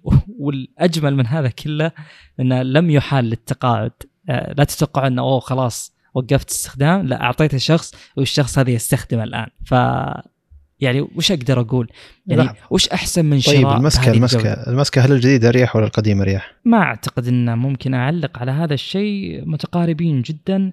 الأزرار للأمانة الليفت والرايت كليكس أجمل بكثير، آه يعني مساحتهم أكبر والضغط عليهم أفضل، تحس إن الزر من جميع الزوايا من جميع الأماكن ممكن تضغطها بنفس الجودة، يتطلب نفس الجهد والجودة أو يعني نفس قدرة الضغط، ما تحس إنه فلمزي يعني كذا حلو. غير متناسق نقول، مثل ما قلت هي هي يعني جودة تصميمية تعتبر أفضل كمواد، يعني المواد ما تعتبر فاخرة زي الكيبورد اللي هو ألومنيوم، بالأخير هذا ماوس أنت تحتاج تحركه يعني. آه يعني أقصد أنه آه اللي تحسن أن شكل المواد هذه ممتاز، بالإضافة إلى أنه ما تحس أنه والله بعد فترة بيروح بتروح المادة الصبغية اللي عليه زي ما صار بالجيل الأول. آه كتابة لوجيتك، أنا الجيل الأول حقي يعني حتى مو مكتوب عليه لوجي زي التحديث اللي نزل من الجيل الأول، الدفعة الثانية منه كان مكتوب عليها لوجي، أنا مكتوب عليه لوجيتك، فهذا من أوائل الإصدارات الموجودة. فاللوجيتك هذه تقريبا تك شبه مسحت، طاح مني كثير للأمانة، كثير كثير من أذكر قد سافرت وأخذتها معي، فهذيك الفترة اللي طاح فيها صار فيه مو كسر بس في من تحت الجزء البلاستيكي السفلي في خط، أنا أحسب أن الخط هذا من ضمن التصميم، إلى أن شفت بحثت يعني بالصور وشفت أنه مو موجود، فهو انكسر كسر جدا مرتب، كأنه والله فصل بين بلاستيكتين بالماوس نفسه، فصل بين جزئين من الماوس نفسه، فكان جدا يعني كسر مرتب. ما أثر على الاستخدام، ومثل ما قلت أنا ما احتجت أني أغيره لعطل فيه ولا لأي شيء صار، أو لمجرد يعني أني قلت ما قصر، أنا حللت كل هللة بالماوس هذا، ومن أفضل المقتنيات يعني اللي في حياتي التقنية اقتنيتها، وأعتقد أن هذا ثري إس ما في أي سبب يخليني أغيره.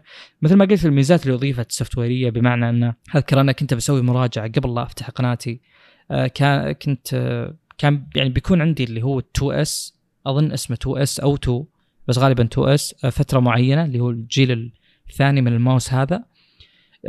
كنت بس أعرض الميزات اللي فيه، كان نفسه تماما. الظاهر الفرق بالتايب سي، والفرق الآخر اللي هو اللون حقه يجي أحسن من اللون اللي تقريبا ذهبي على زيتي في الجيل الأول، مو اللون كامل بس يعني بعض أجزاء الماوس نفسه.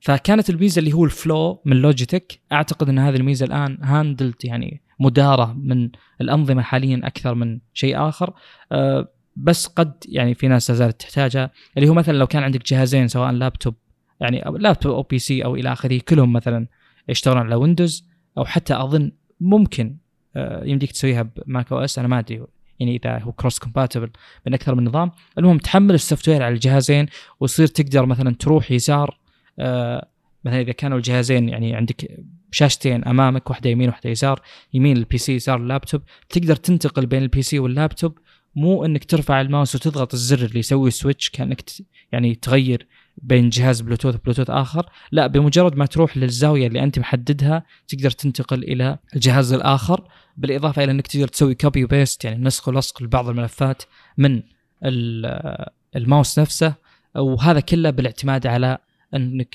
تشبك الجهازين نفس الشبكه. فهذه الميزات بشكل عام، يعني هو الماوس هذا المين تحديدا اي شخص بيشتري طبعا اكيد بياخذ ثري إس لان كلهم اصلا نفس السعر، كل ما نزلوا صاروا ب مية دولار، لو جاء عليهم خصم غالبا يصير تسعين دولار.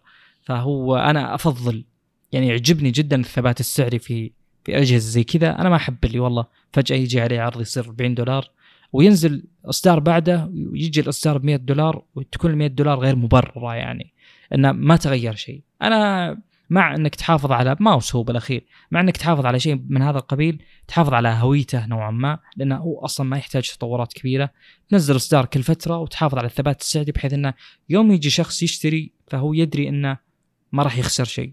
بينما لو يجي شخص يشتري مثلا من بكره يصير خصم خمسين بالمية، اكيد بيستاء هذا. فيعني يعني موضوع الخصومات اعتقد اذا كان المنتج ما يقدم زي الماوسات هذه ف لا يصير فيه خصم، يعني خليه يصير سعره منطقي وخلاص، هذا شيء كفاية.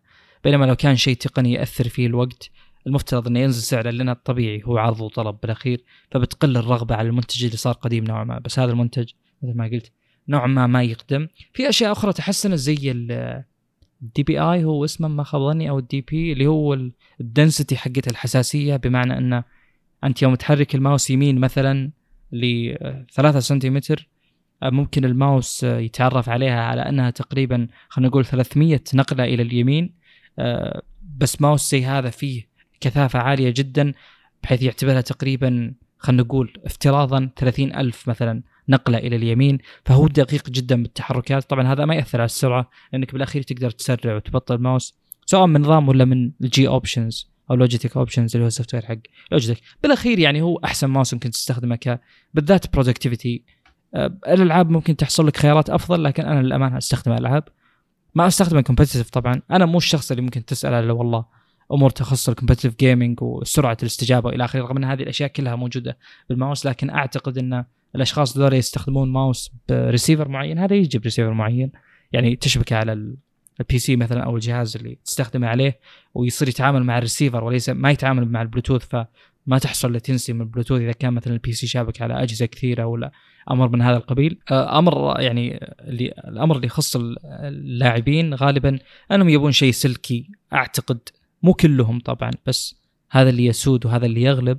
فالسلكي الأصل يعني نظريا أنه ما في أي تأخر، ويفضلون أيضا الخفة العالية، فهو أي شيء ما يحتاجه خارج الجيمينج أفترض أنه يبيه يزال بحيث أنه يكون أخف الماوس.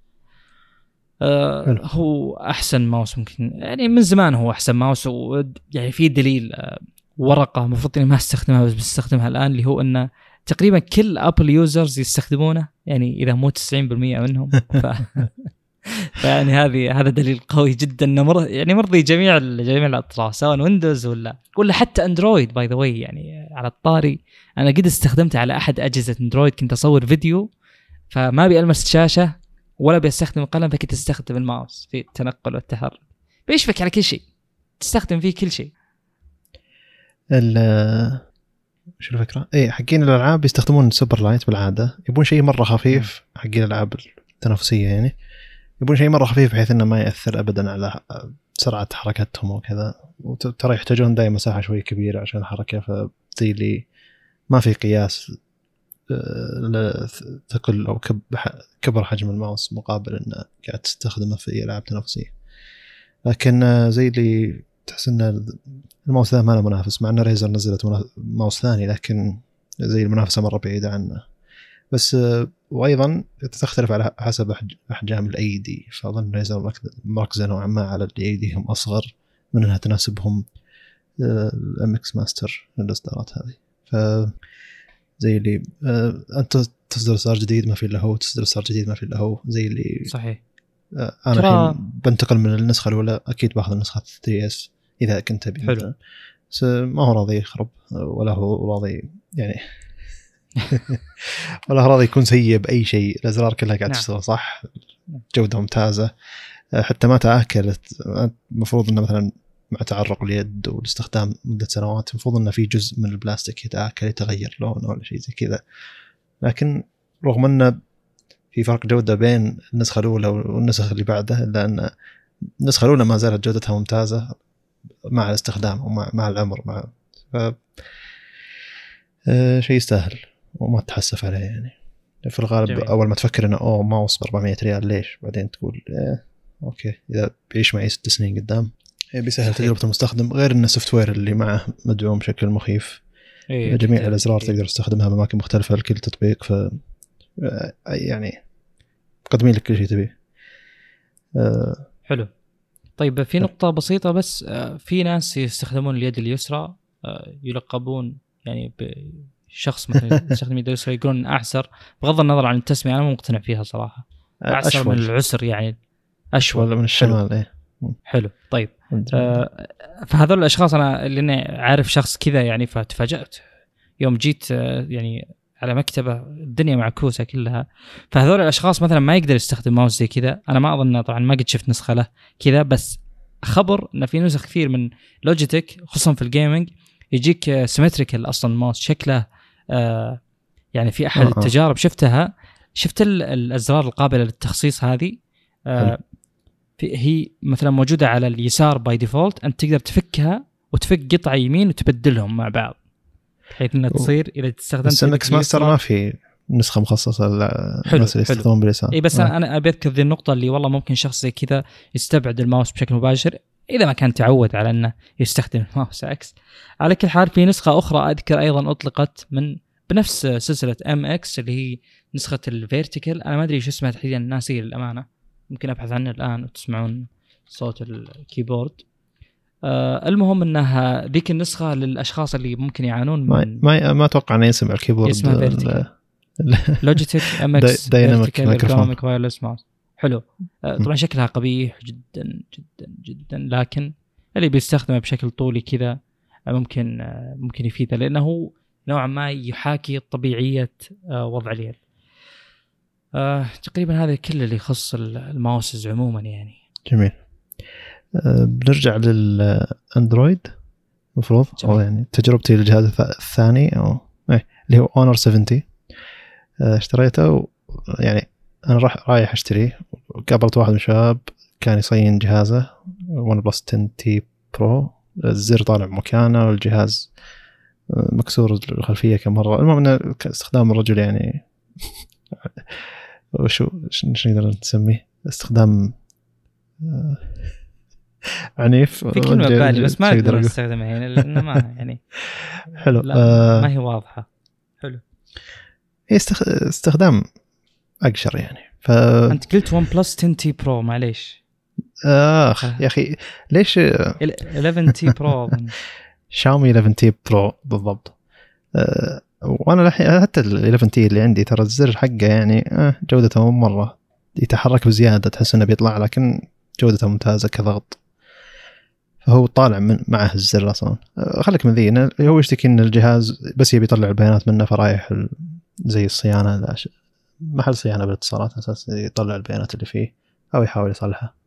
وأنا كنت توني شاري الجهاز Honor سبعين، قلت ممكن تكون التجربة أحسن من شاومي إحدى عشر تي. فواقعيا يعني شوف تصميم الجهاز، اللون، مسكة، جودة التصنيع، جودة الأزرار، شيء ممتاز جدا. الأشياء اللي جدا سلبية بالنسبة لي جدا سلبية، سبيكر واحد، هذا شيء لا يطاق. صحيح أن الجهاز تحت ألفين ريال بس أجهزة بأربعمية ريال عند شاومي بسبيكرين سبيكرة محترمة، فما هو عذر يعني.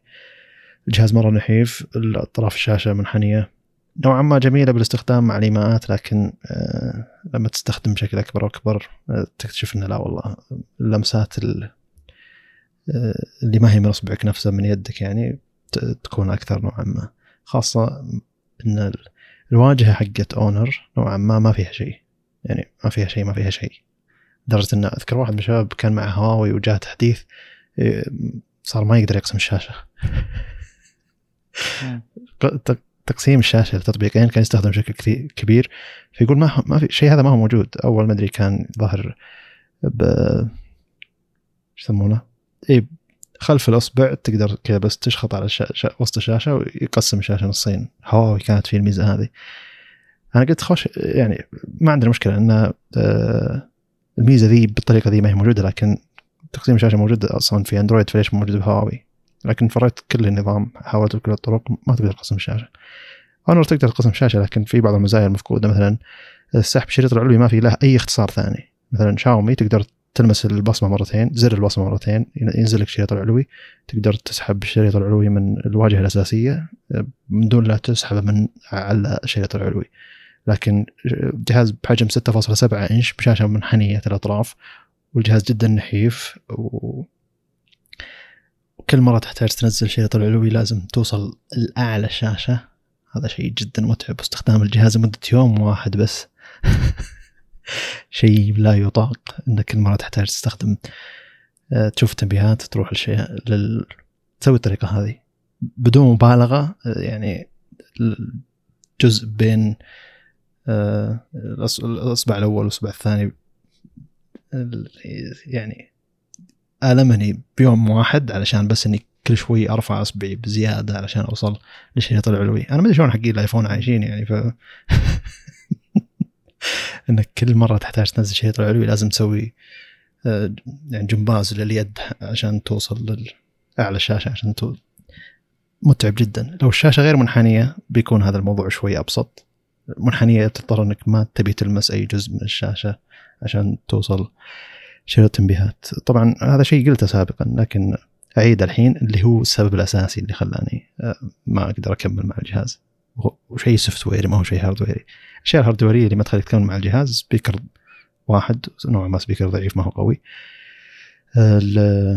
الواجهة عموما ما هي محترمة يعني، الأشياء المنبثقة، تقسيم الشاشة، التطبيقين التطبيقين ما هي ما هو موجود بشكل جيد يعني. في في بطء بأماكن معينة من النظام، قريب من البطء الموجود في سامسونج ما أدري ليش، مع إن يعني هواوي كانت سرعتها زينة بس ما أدري يعني. أنا ما لي تجربة مع هواوي ترى على فكرة يعني، ما قد اقتنيت جهاز هواوي، ف زي لي أونر أول تجربة الهواوي نقدر نسمي جهاز هواوي ذاك يعني هاردويريا آه، أوكي يعني كده اقتنيت جهاز هواوي بالتعاون مع جوجل يعني، فهذاك جهاز يعتبر خارج الحسبة من ناحية تجربة سوفت وير هواوي. آه، الواجهة ناشفة يعني، بالعادة تدخل تطبيقات اندرويد تحتاج تعدل أشياء كثيرة عشان تقدر تستخدم الجهاز، وهذا شيء بالنسبة لي ممتاز إن أول ما استخدم الجهاز أبدأ أعدل على استخدامي أنا. أنا ما عندي مشكلة إن أو والله الإعدادات واردة تقدر تحوز فيها عشان تضبط كل شيء، ما عندي مشكلة، حط لي كل الإعدادات اللي تقدر عليها أنا أضبطها، فاستخدم الجهاز على حسب رغبتي الشخصية. يعني شاومي من قوة التخصيص إنه في اختصارات واجد أنا أصلاً مطفيها يعني، وجزم لك إن في ناس عايشين عليها هذه الاختصارات. يعني ضغط ضغط زر الطاقة مرتين يفتح الفلاش، لمس زر الطاقة نفسها لمس مرتين ينزل لك شريط إشعارات. فزي اختصارات هذه تقول إيه عطني اختصارات، مع أن تنزيل الشريط العلوي سهل يعتبر لكن اختصار جيد، أعطني ما هي مشكلة يعني. نفس فكرة شو اسمه التغيير بين الواي فاي والبلوتوث، وهذا ما هو بالسلاسة الموجودة. صحيح إنه موجود الاختصار، لكن مثلا ما يكشف لي وش الواي فاي الموجود. مثلا أسحب الشريط العلوي أسحبه مرة ثانية علشان أقدر أوصل الواي فاي. لما أوصل الواي فاي واضغط ال... يعني القائمة اللي تطلعني للواي فاي كامل ما يحدث شبكات الواي فاي، يقعد يبقيني على شبكة الواي فاي اللي أنا موجود فيها. وزي اللي أنت ما داخل القائمة هذه ما تبي تغير شبكة الواي فاي اللي أنت داخل عليها، فما يبحث لك عن شبكات الواي فاي من جديد. ونفس الفكرة مع بلوتوث يعني. فزي اللي تجربة يوم واحد لكن كمية معاناة كبيرة وغلبها سوفت ويري ما هو هاردويري. الهاردوير جميل جدا، الجهاز تحفة فنية، أي واحد أوريه إياه مستحيل يخمن الجهاز هذا بألف وسبعمائة ريال مستحيل. الكاميرا جدا محترمة، وعجبوني إن الألترا وايد مدققين عليها، الألترا وايد جدا ممتازة وعريضة جدا جدا جدا. المهم إنه كمل القصة، إنه شريت الجهاز، سولفت مع خوي اللي كان يصلح جهازه اليوم الثاني، قلت له شفت شفت الجهاز اللي أمس، والله يا أخي ودي أبيعه. قال لي خلاص أنا أشتري منك. فهمت اللي ها ترى في معاناة هذه وهذه. قال لي يا رجال أنا أستخدم آيفون. فهمت زي اللي أنا وصلت أنا وصلت أدنى مستوى يعني من الاستخدام، فما يعني يقول لي هذه مشكلة موجودة بالآيفون. لما أشرح له أي مشكلة يقول لي طيب هذه موجودة بالآيفون، وهو يستخدم آيفون عشرة بلس ظهر سناب شات وبس يعني. زي اللي هذه مشكلة موجودة بالآيفون، قاعد أقول له إيه موجودة بالآيفون بس أنا ما أستخدم آيفون، أنا أستخدم كل الأندرويد اللي جربتها ما كنت أعاني من أي شيء من الأشياء هذه. فزي اللي يقول لا الواجهة قريب من هواي. أمريت الجهاز، أعطيته إياه، خليته يفكر بالموضوع، قعد معي نص ساعة سولفنا على الجهاز، جرب الكاميرا. المهم إنه أعطيته تجربة كافية ووضحت لك المشاكل. قلت لنا سبيكر واحد، لأن مو أغلب الناس يجربوا السبيكر، لكن قال لي ما هي مشكلة أنا أستخدم سماعة أكثر من السبيكر. شخصيا أنا أستخدم سماعة أكثر من السبيكر، لكن أحتاج سبيكر أعلى مرتين. فزي اللي الجهاز هاردويريا تشوفه تقول واو يعني وش هذا، شلون جابوا شيء ذا. لكن زي لي يا اخي يعني السوفت وير حق هواوي السابق اجزم لك انه افضل من هذا بمراحل. يعني اللي عجبني بشاومي مثلا الواجهه حقت الاعدادات السريعه ذي اللي منفصله، اللي هو تسحب النصف اليمين من الشاشه يوديك لقائمه الاعدادات السريعه، تسحب النصف اليسار من الشاشه يوديك لقائمه التنبيهات او الاشعارات. تقدر تغيرها وترجع للواجهة القديمة اللي هي ما أضافوا لها شيء، هذا اللي هي واجهة أندرويد اللي متعودين عليها الناس، اللي تسحب شريط مرتين عشان توصل الإعدادات، والإعدادات ما هي موزعة بالطريقة اللي موزعة فيها الواجهة ذيك. فهم زي اللي ذبل الخيار، أي شيء أنت تحاول تلغيه أو تضيفه حط الخيار للناس. يعني الناس مثلا ليش بنلغي الشيء ذا؟ والله خمسة بالمئة من المستخدمين يستخدمونه بس فنلغيه. فهمت لي؟ ما يصير موجود. الخمسة بالمئة من المستخدمين ذولي اللي وين الشيء هذا ويروحون يدورون بالإعدادات وذا. أنت لو ما عطيت الخمسة بالمية ذولي الخيارات إنه تقدر تفعل الشيء ذا أو تقدر تشيله، يعني هذا التصرف العقلاني من أي شركة المفروض إنها ناوية تلغي شيء عشان الناس ما قاعد يستخدمونه. الناس اللي قاعد يستخدمونه عطهم خيارهم يشغلونه على الأقل يعني. فزي اللي كذا دائما لما شركات سوفت ويرها السابق أحسن من الجديد، ليش؟ وش صار؟ الأشياء الماضية المفروض إنك ما تلغيها، المفروض إنك تكمل عليها. الواجهة ما تصير سيئة ثم يعني ما تصير ممتازة ثم تصير سيئة، تروح للأسوأ. كل الواجهات تتقدم للأفضل. فتستغرب من مثلا ون بلس ولا هواوي أونر، الواجهة تروح للأسوأ ما تروح للأحسن. مع أنه ما لي تجربة سابقة، لكن لما أسولف مع حقين هواوي يقولون أن الواجهة ما كان فيها المشاكل هذه، ومنهم الشخص اللي بيعترف الجهاز أنه يقول لا كان فيه اختصار لهالشيء، كان فيه اختصار لهالشيء. فزي اللي مشكلتي مع أونر الحين السوفت وير ما هي مشكلة هاردوير نهائيا. الجهاز كان مرة فا... مرة فاتني يعني، كل شيء فيه جميل. استغلال حجم الشاشة بالنسبة للجهاز مستحيل تعطيه تحت ثلاثة آلاف ريال، لما تشوفه تقول هذا جهاز فاخر مستحيل تقول عنه تحت ألفين ريال. جميل جدا. طيب هذا الشخص هل ممكن نحصل على التحديث منه بعد الاستخدام الفعلي؟ هل عانى من الأشياء اللي عانيت منها؟ لا، كل شوي يرسل لي صورة يقول لي شوف هذا تصوير الجهاز، ومرة مرة منبهر من تصوير الجهاز. يقول أوه. يرجعني لأيام بي ثلاثين برو الظاهر إيه. مم. فيقول مرة قاعد يرجعني لأيام هواوي، يقول فيه طعم معالجة هواوي، قاعد يقول أحس إن الصورة قاعد تطلع من جهاز هواوي مو أونر. فزي اللي أتوقع إنهم مستفيدين من هواوي بالمعالجة الصور، لكن بقية الأشياء بالسوفت وير مو مرة. وأتوقع أن طبيعة الناس اللي كانوا يستخدمون هواوي ما هي طبيعة مستخدمين أندرويد الدقيقين جدا، ما أدري والله، بس لما تلاحظ تلاحظ أن الناس اللي يدورون بطارية قوية والناس اللي يدورون الكاميرا قوية، وفي الغالب هذول مو الناس الأندرويد انثوزيست، يعني اللي يدور أحسن مواصفات مقابل السعر مع أفضل واجهة، هذول يتوجهون الون بلس ولا ذاك الوقت مثلا نكسس ولا أشياء زي كذا اللي يوم كانت هواوي مسيطرة على السوق فيه. زي اللي هواوي هو خيار الناس اللي يبون كاميرا وبطارية، وفي الغالب تلاحظ أن أغلب الناس اللي تركوا هواوي ما راحوا شركة ثانية من أندرويد، راحوا للآي أو إس. فهذا ملاحظة مجتمعية عندي، ما أدري إذا كان إحصائيا صحيحة ولا لا، بس هذه ملاحظة مجتمعية. آه شاومي هي اللي قاعد تأخذ السوق الأكبر يعني، و... ويحق لها صراحة مع سوفت وير زي هذا، يعني شيء مبهر. يعني لما تركت السوفت وير حق شاومي لمدة يوم واحد مع أونر سفن دي ورجعت لها، زي لي أوه يعني راحة مو طبيعية، زي لي رجعت وين توقفت فيه السرعة يا رجل. أي لي أو ليش هذوليك ما يسوون زي كذا، ما قاعد يشوفون الشركة اللي قاعد تسوي كذا، مع أن أغلب الناس اللي يستخدمون أو يشوفون واجهات شاومي قبل يحكمون عليها اللي يقولون أو مقلدين آيفون، والتقليد في الغالب شكليا، خاصة الواجهة حقت الأداءات ذي صحيح أنها شكليا مرة مشابهة لآيفون، لكن مو مشكلة، أعطني شيء مشابه لآيفون لكن عملي جدا جدا جدا بشكل مخيف عملي يعني. وشيء غريب إنه يجيك واحد مستخدم ون بلس اللي هو واجهة قريبة من واجهة الخام ما أدري شو، يجي واجهة شاومي اللي هي مليانة حوسة ومليانة تطبيقات حقت شاومي وم... وجميع الأشكال، ما هي أشكال أندرويد وقريبة من آي أو إس، ثم يقول لك لا والله الواجهة ذي عملية. فهذا يوضح إنه إنك تكون عملي من ناحية المزايا والإعدادات والأشياء هذه، وسريع بإنك تحط كل كل المزايا وتعطي الناس الخيارات إنه يفعلونها ولا لا. يعني كمية الإعدادات الموجودة بشاومي مخيفة، يعني كل ما دخلت حست بشيء اكتشفت إنه أوه جهازي يسوي شيء ذا، يلا خلنا نفعله خلنا نجربه. زي كنت أتساءل أول إنه ما في إعدادي للاختصار ثاني إنه ينزل شريط شريط تنبيهات، لقيت إعداد أو لمسة مرتين على زر آه على البصمة، لمس البصمة مرتين ينزل شريط تنبيهات.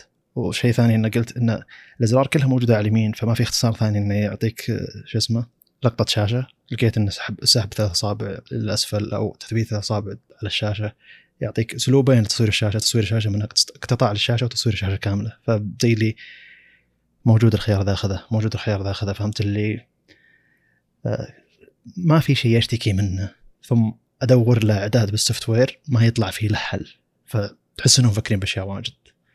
وأنا أول ما استخدمت الجهاز كان كل تصوير الشاشة اللي هو أحتاج إني استخدم يدين، لأن كل الأزرار بجهة واحدة على اليمين، فزر الطاقة مع زر خفض الصوت علشان تاخذ صورة الشاشة. ثم قلت لا مستحيل ما عندهم اختصار ثاني، فدورت وطلع في اختصار ثاني، واختصار الاقتطاع جزء من الشاشة هذا دائما استخدمه الحين بشكل خرافي يعني، وسريع جدا. حسيت أحس إنه معي قلم نوت الحين لما أخذ قطع الشاشة بطريقة هذه يعني.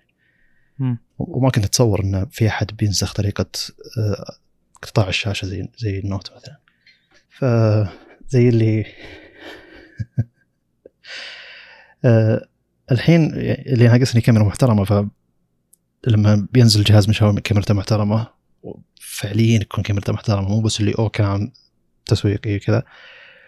أه انتقل بشكل مباشر، ونفس التجربة العظيمة من ناحية السوفت وير هذه تنتقل معي. واللي يقول إنه ما قابلت مشاكل، قابلت مشاكل. قابلت مشكلة إنه لما تفتح أه رابط يوتيوب يحولك على اليوتيوب الأساسي حتى لو أنك كنت معطل اليوتيوب الأساسي. هذه لازم تحمل لازم تحمل تحملها تطبيق اسمه Hidden ميو آي Settings، هذا يعطيك صلاحيات أكبر على التطبيقات، فلما تعطل تطبيق اليوتيوب الأساسي يتعطل، ولما تدخل على تطبيق يوتيوب اللي أنت أضفته تقدر تخليه هو اللي يفتح أساسي من ناحية الروابط. والتطبيق ذا نوعا ما له أهمية من ناحية تعطيل بقية تطبيقات شاومي اللي أنت ما تستخدمها، فيعتبر شيء ممتاز. شاومي ما معطيك ذي شاومي ما معطيتك ذيك الصلاحية إذا دخلت الإعدادات التطبيقات، يعني التطبيقات من الإعدادات الأساسية. حتى لو سويت شيء هناك ما يتفعل بشكل كبير، لكن heading setting heading أو هي heading ميو آي settings إعدادات hidden heading hidden إيه إعدادات ميو آي المخفية تعتبر، وما ياخذ ذيك صلاحيات الكبيرة تطبيق. شيء شيء يعتبر غريب، لكنه يشتغل يشتغل صح. وفي واحد بجروب ملاك شاومي في تليجرام كان يشتكي من نفس المشكلة، ما أعطيته قال لي شكرا لي شهر تقريبا عاني من المشكلة، والحين أي روابط بفتحها بفتحها وين ما أنا أبيها، مو وين ما مو التطبيق يروح يتفعل وأنا مسوي له ديسيبل علشان يفتح لي رابط أنا فاتحه من مدري وين، وتعتبر معاناة صحيح كنت ذا. لكن بما أنك كنت لما تبحث لما يكون النظام له سنين موجود بالسوق ومدعوم بشكل ممتاز والمجتمع حقه قاعد يحل مشاكل بكل مكان، أه تلقى له حل، والحل ذا لقيته بسرعة يعني مو طبيعية في الإنترنت يعني. فهذا هذا الدعم من الشركة والدعم من المجتمع شيء يعتبر جيد. لكن لما تدور الشركات مثلا توها ناهضة ولا واجهتها قاعد تختلف بشكل قوي مثل ون بلس، ولا شركة توها طالعة زي اونر مثلا مع المفروض واجهتها لها عمر طويل، ما تلقى ذيك الحلول. حاولت ألقى حل لساحب الشريط العلوي، حاولت ألقى حل المشاكل اللي قابلتها من ناحية السوفت وير، ما لقيت يعني. مع أن في ناس أعطتني تطبيقات طرف ثالث، لكن تطبيقات طرف ثالث ما تشتغل بالجودة اللي تشتغل فيها إعدادات النظام الأساسية. ف مع تطبيق طرف ثالث هذا الموجود لشاومي هو يشتغل بجودة ممتازة جدا، وشيء تحاول تسوي مرة واحدة وما عاد تسوي، ما عاد تدخل التطبيق ده ما عاد تفتحه. ف اللي مو كل مرة تحتاج تسوي شيء، حتى إذا عاد تشغيل الجهاز تشتغل بنفس الجودة اللي أنت تحتاجها. فشاومي رغم أن الجهاز له ثمان شهور أو تسع شهور نازل السوق، لأنه أبهرني جدا من ناحية السرعة مقابل كل الأجهزة الموجودة الجديدة، رغم أنه في معالجات أحسن من الموجود اللي عندي، لأن يعني تفهم أهمية السوفت وير لما تجرب تجربة زي كذا، وهذا شيء غير متوقع نهائيا. أذكر كان صالح يسولف لي أيام الريدمي كي عشرين برو، كنت تقول لي إنه أوه جت وان جهاز اثنا عشر فاصلة خمسة شيء مو طبيعي، الجهاز صار أسرع بشكل كبير، وأنا أقول مو معقول يعني سوفت وير يسرع الجهاز إلى الدرجة هذه. فلما جيت أنا زي اللي في بس كانت فعلا تطور قوي أسنى إيه، فأنا زيني ما في تصور اللي صالح عجبت الواجهة هذه، صالح واجهة صينية يعني اللي مو معقول الموضوع. فلكن بعد التجربة شيء كبير. أدري إنه مبالغ، لكن التجربة فاجأتني لأن كانت توقعات سلبية، كنت متوقع إني أسب الجهاز وبيعه، فزي اللي انعكس الموضوع. أنا كنت شاري الجهاز مستعد أرجع لون بلس وأسب شاومي مرة ثانية، لكن تجربة محترمة جدا. وأتفه أحب الشركات اللي تذب لك الخيارات وأنت وش تبي موجود بالإعدادات، هذا شيء محترم.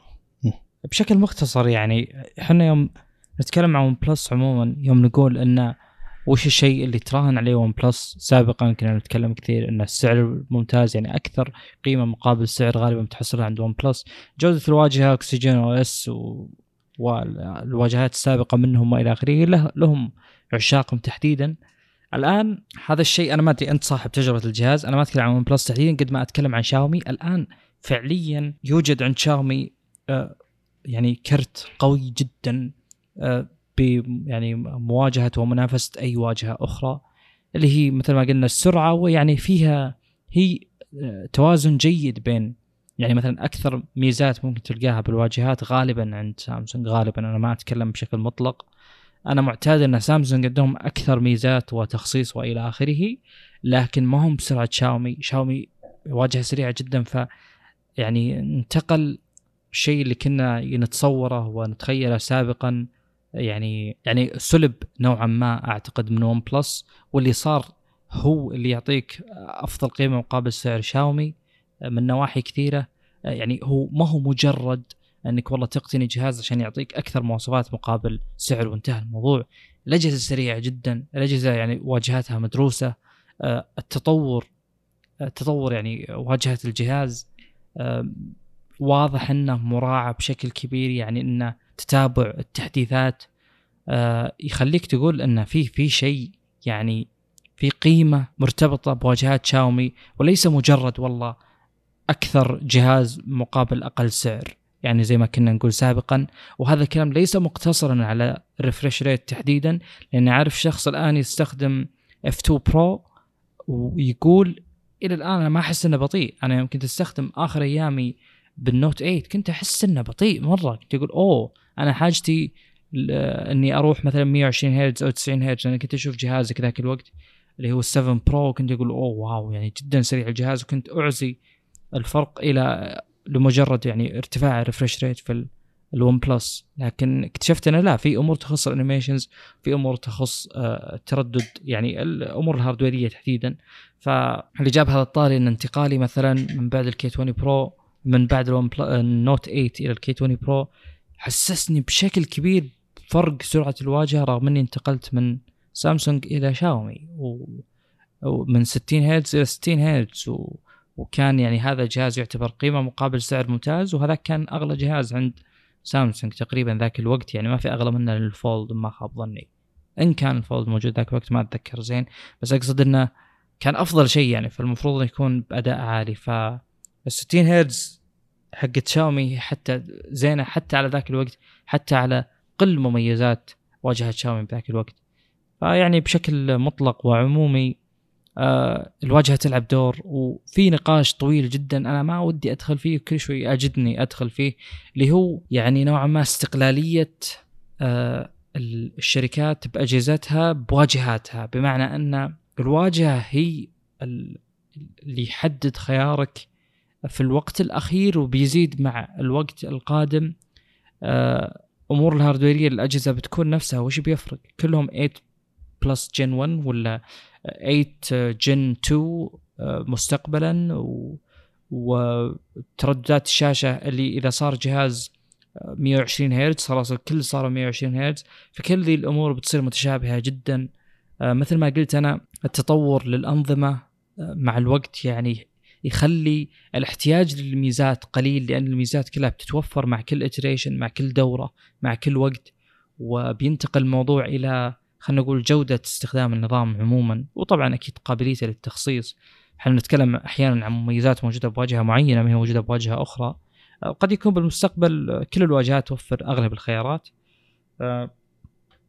احنا نتكلم عموما على أداء، فيعني قد فعليا باستثناء الكاميرا ممكن يكون الاختيار مقتصر بشكل كبير على الواجهة نفسها، ويكون التحدي السوفتويري. أنا ما أعتقد أنه قد، أنا داخليا أقول أنه أكيد، لكن لأجل أني أتكلم بالبودكاست أقول أنه يعني قد المستقبل يعني يتجه لهذا الاتجاه، وبيصير التحدي كبير سوفتويريا. يعني ترى يعني التحدي واللعب السوفتويري أصعب وأكثر تكلفة بكثير من لعب الهاردوير، لأن بالأخير الهاردوير عبارة عن تجارة، تشتري وتبيع.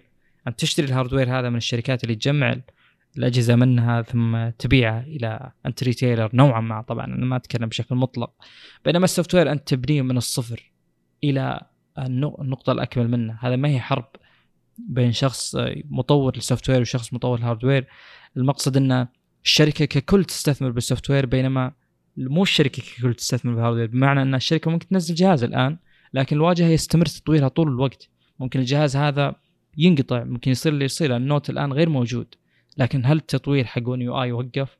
مستحيل يوقف، لأن في الوقت اللي يتوقف فيه تطوير ون يو آي سامسونج سمارت فونز كلها بتوقف خلاص، ما راح تكون موجودة، يمكن تستخدم ستوك أندرويد بس، هذا الشيء مستبعد طبعا.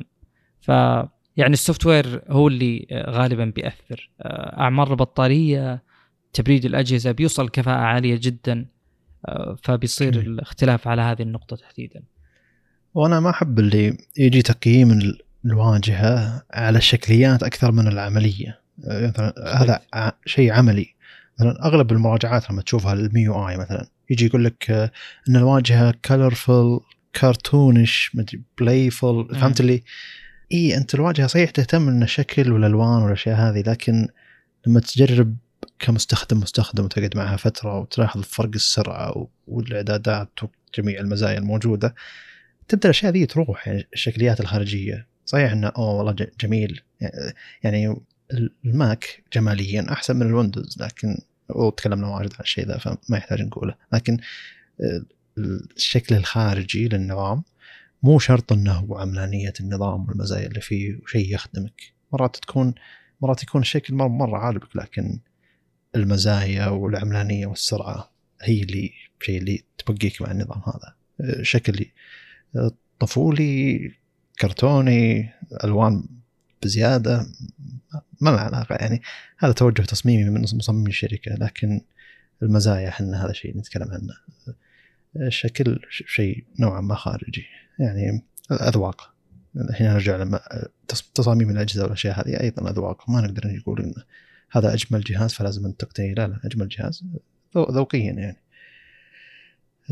وميو آي ترى الظاهر أنه طالع قبل لا تطلع شاومي أو طالع مع بدايات شاومي، يعني زي اللي من ألفين وعشرة هو موجود، كانت شركة ثانية هي اللي تسويه، فالواجهة طالعة قبل الشركة اللي تسوي تسوي الأجهزة، ثم يوم طلعت الشركة تسوي أجهزة أخذت الواجهة. أظن زي تعرفت سينرجي مود مع ون بلس، لكن هذيك صار فيها انفصال ما ما كملت، بينما هنا زي اللي خلاص زي اللي الواجهة راحت لشاومي، فهذا يعتبر شيء ممتاز. طيب فيه كم شيء سوفتويري بتكلم عنه ثاني، الكل مستخدمين اندرويد هالمره ما يحتاج تتكلم عن واجهه معينه، لكن في تطبيق تطبيقين اللي صاير صايرين يشكلون لي اهميه كبيره. اول تطبيق هو تقويمي.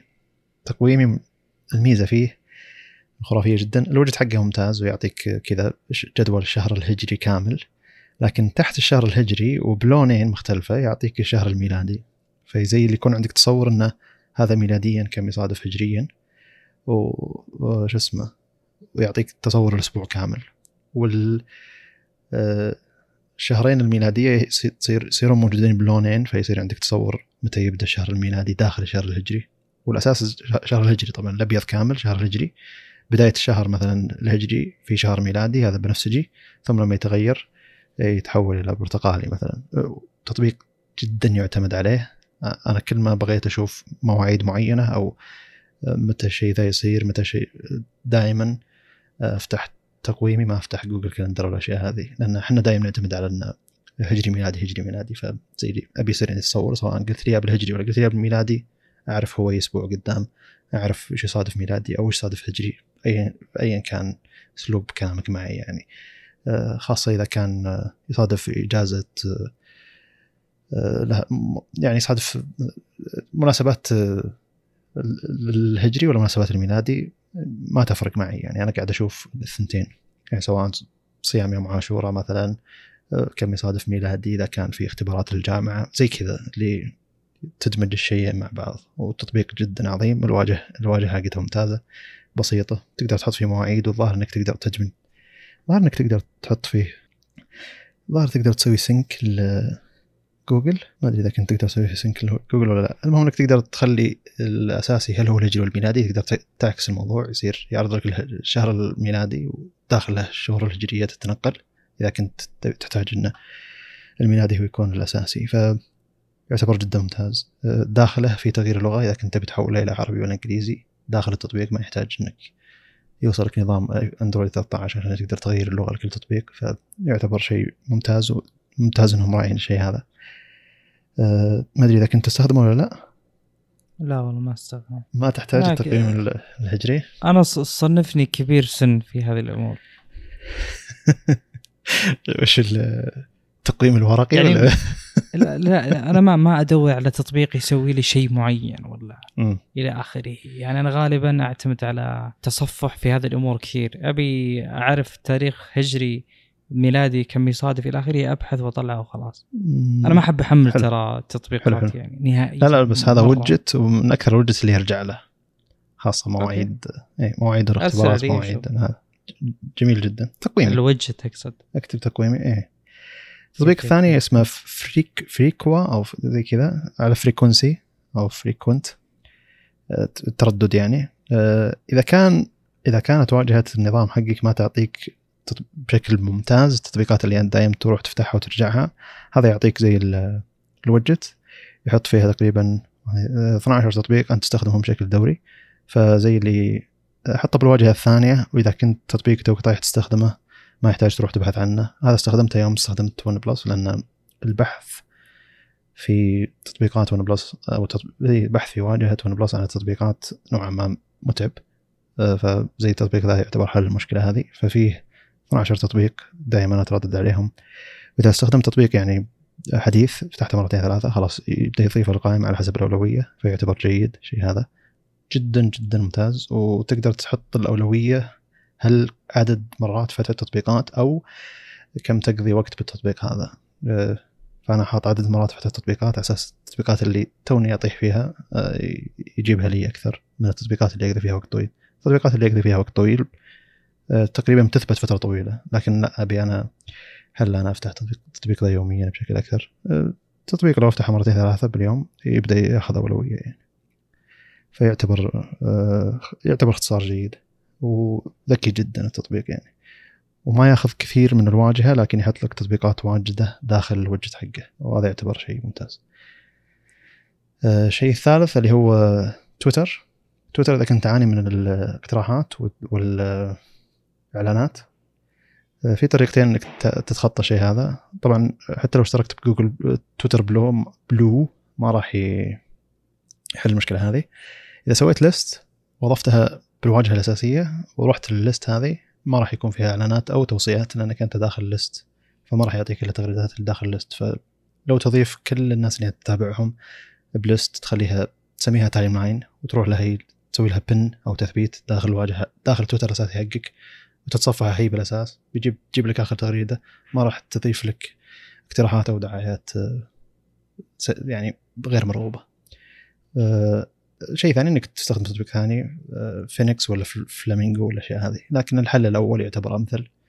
أه بس إنك هذا شيء تحتاج تسويه مرة واحدة، إنك تضيف كل الناس اللي تتابعهم بلست واحدة. أنشئ الليست أضف فيها واحد ثم أمشي على الناس اللي تتابعهم سواء أضف كل واحد للليست من جديد إلى أن خلاص يتعبون عندك بالليست حقتك. فهذا شيء لاحظته لأن أنا عندي ليست ثانية تخصصات ثانية، فلاحظت إني لما أدخل عليهم ما يعطيني إعلانات أو اقتراحات، فقلت أوه هذا شيء مريح، فسويت ليست ثانية بالناس اللي أنا أتابعهم فريحني من الإعلانات والاقتراحات. هنا نخلص أعتقد. طيب شكرا لكم الاستماع والسلام عليكم.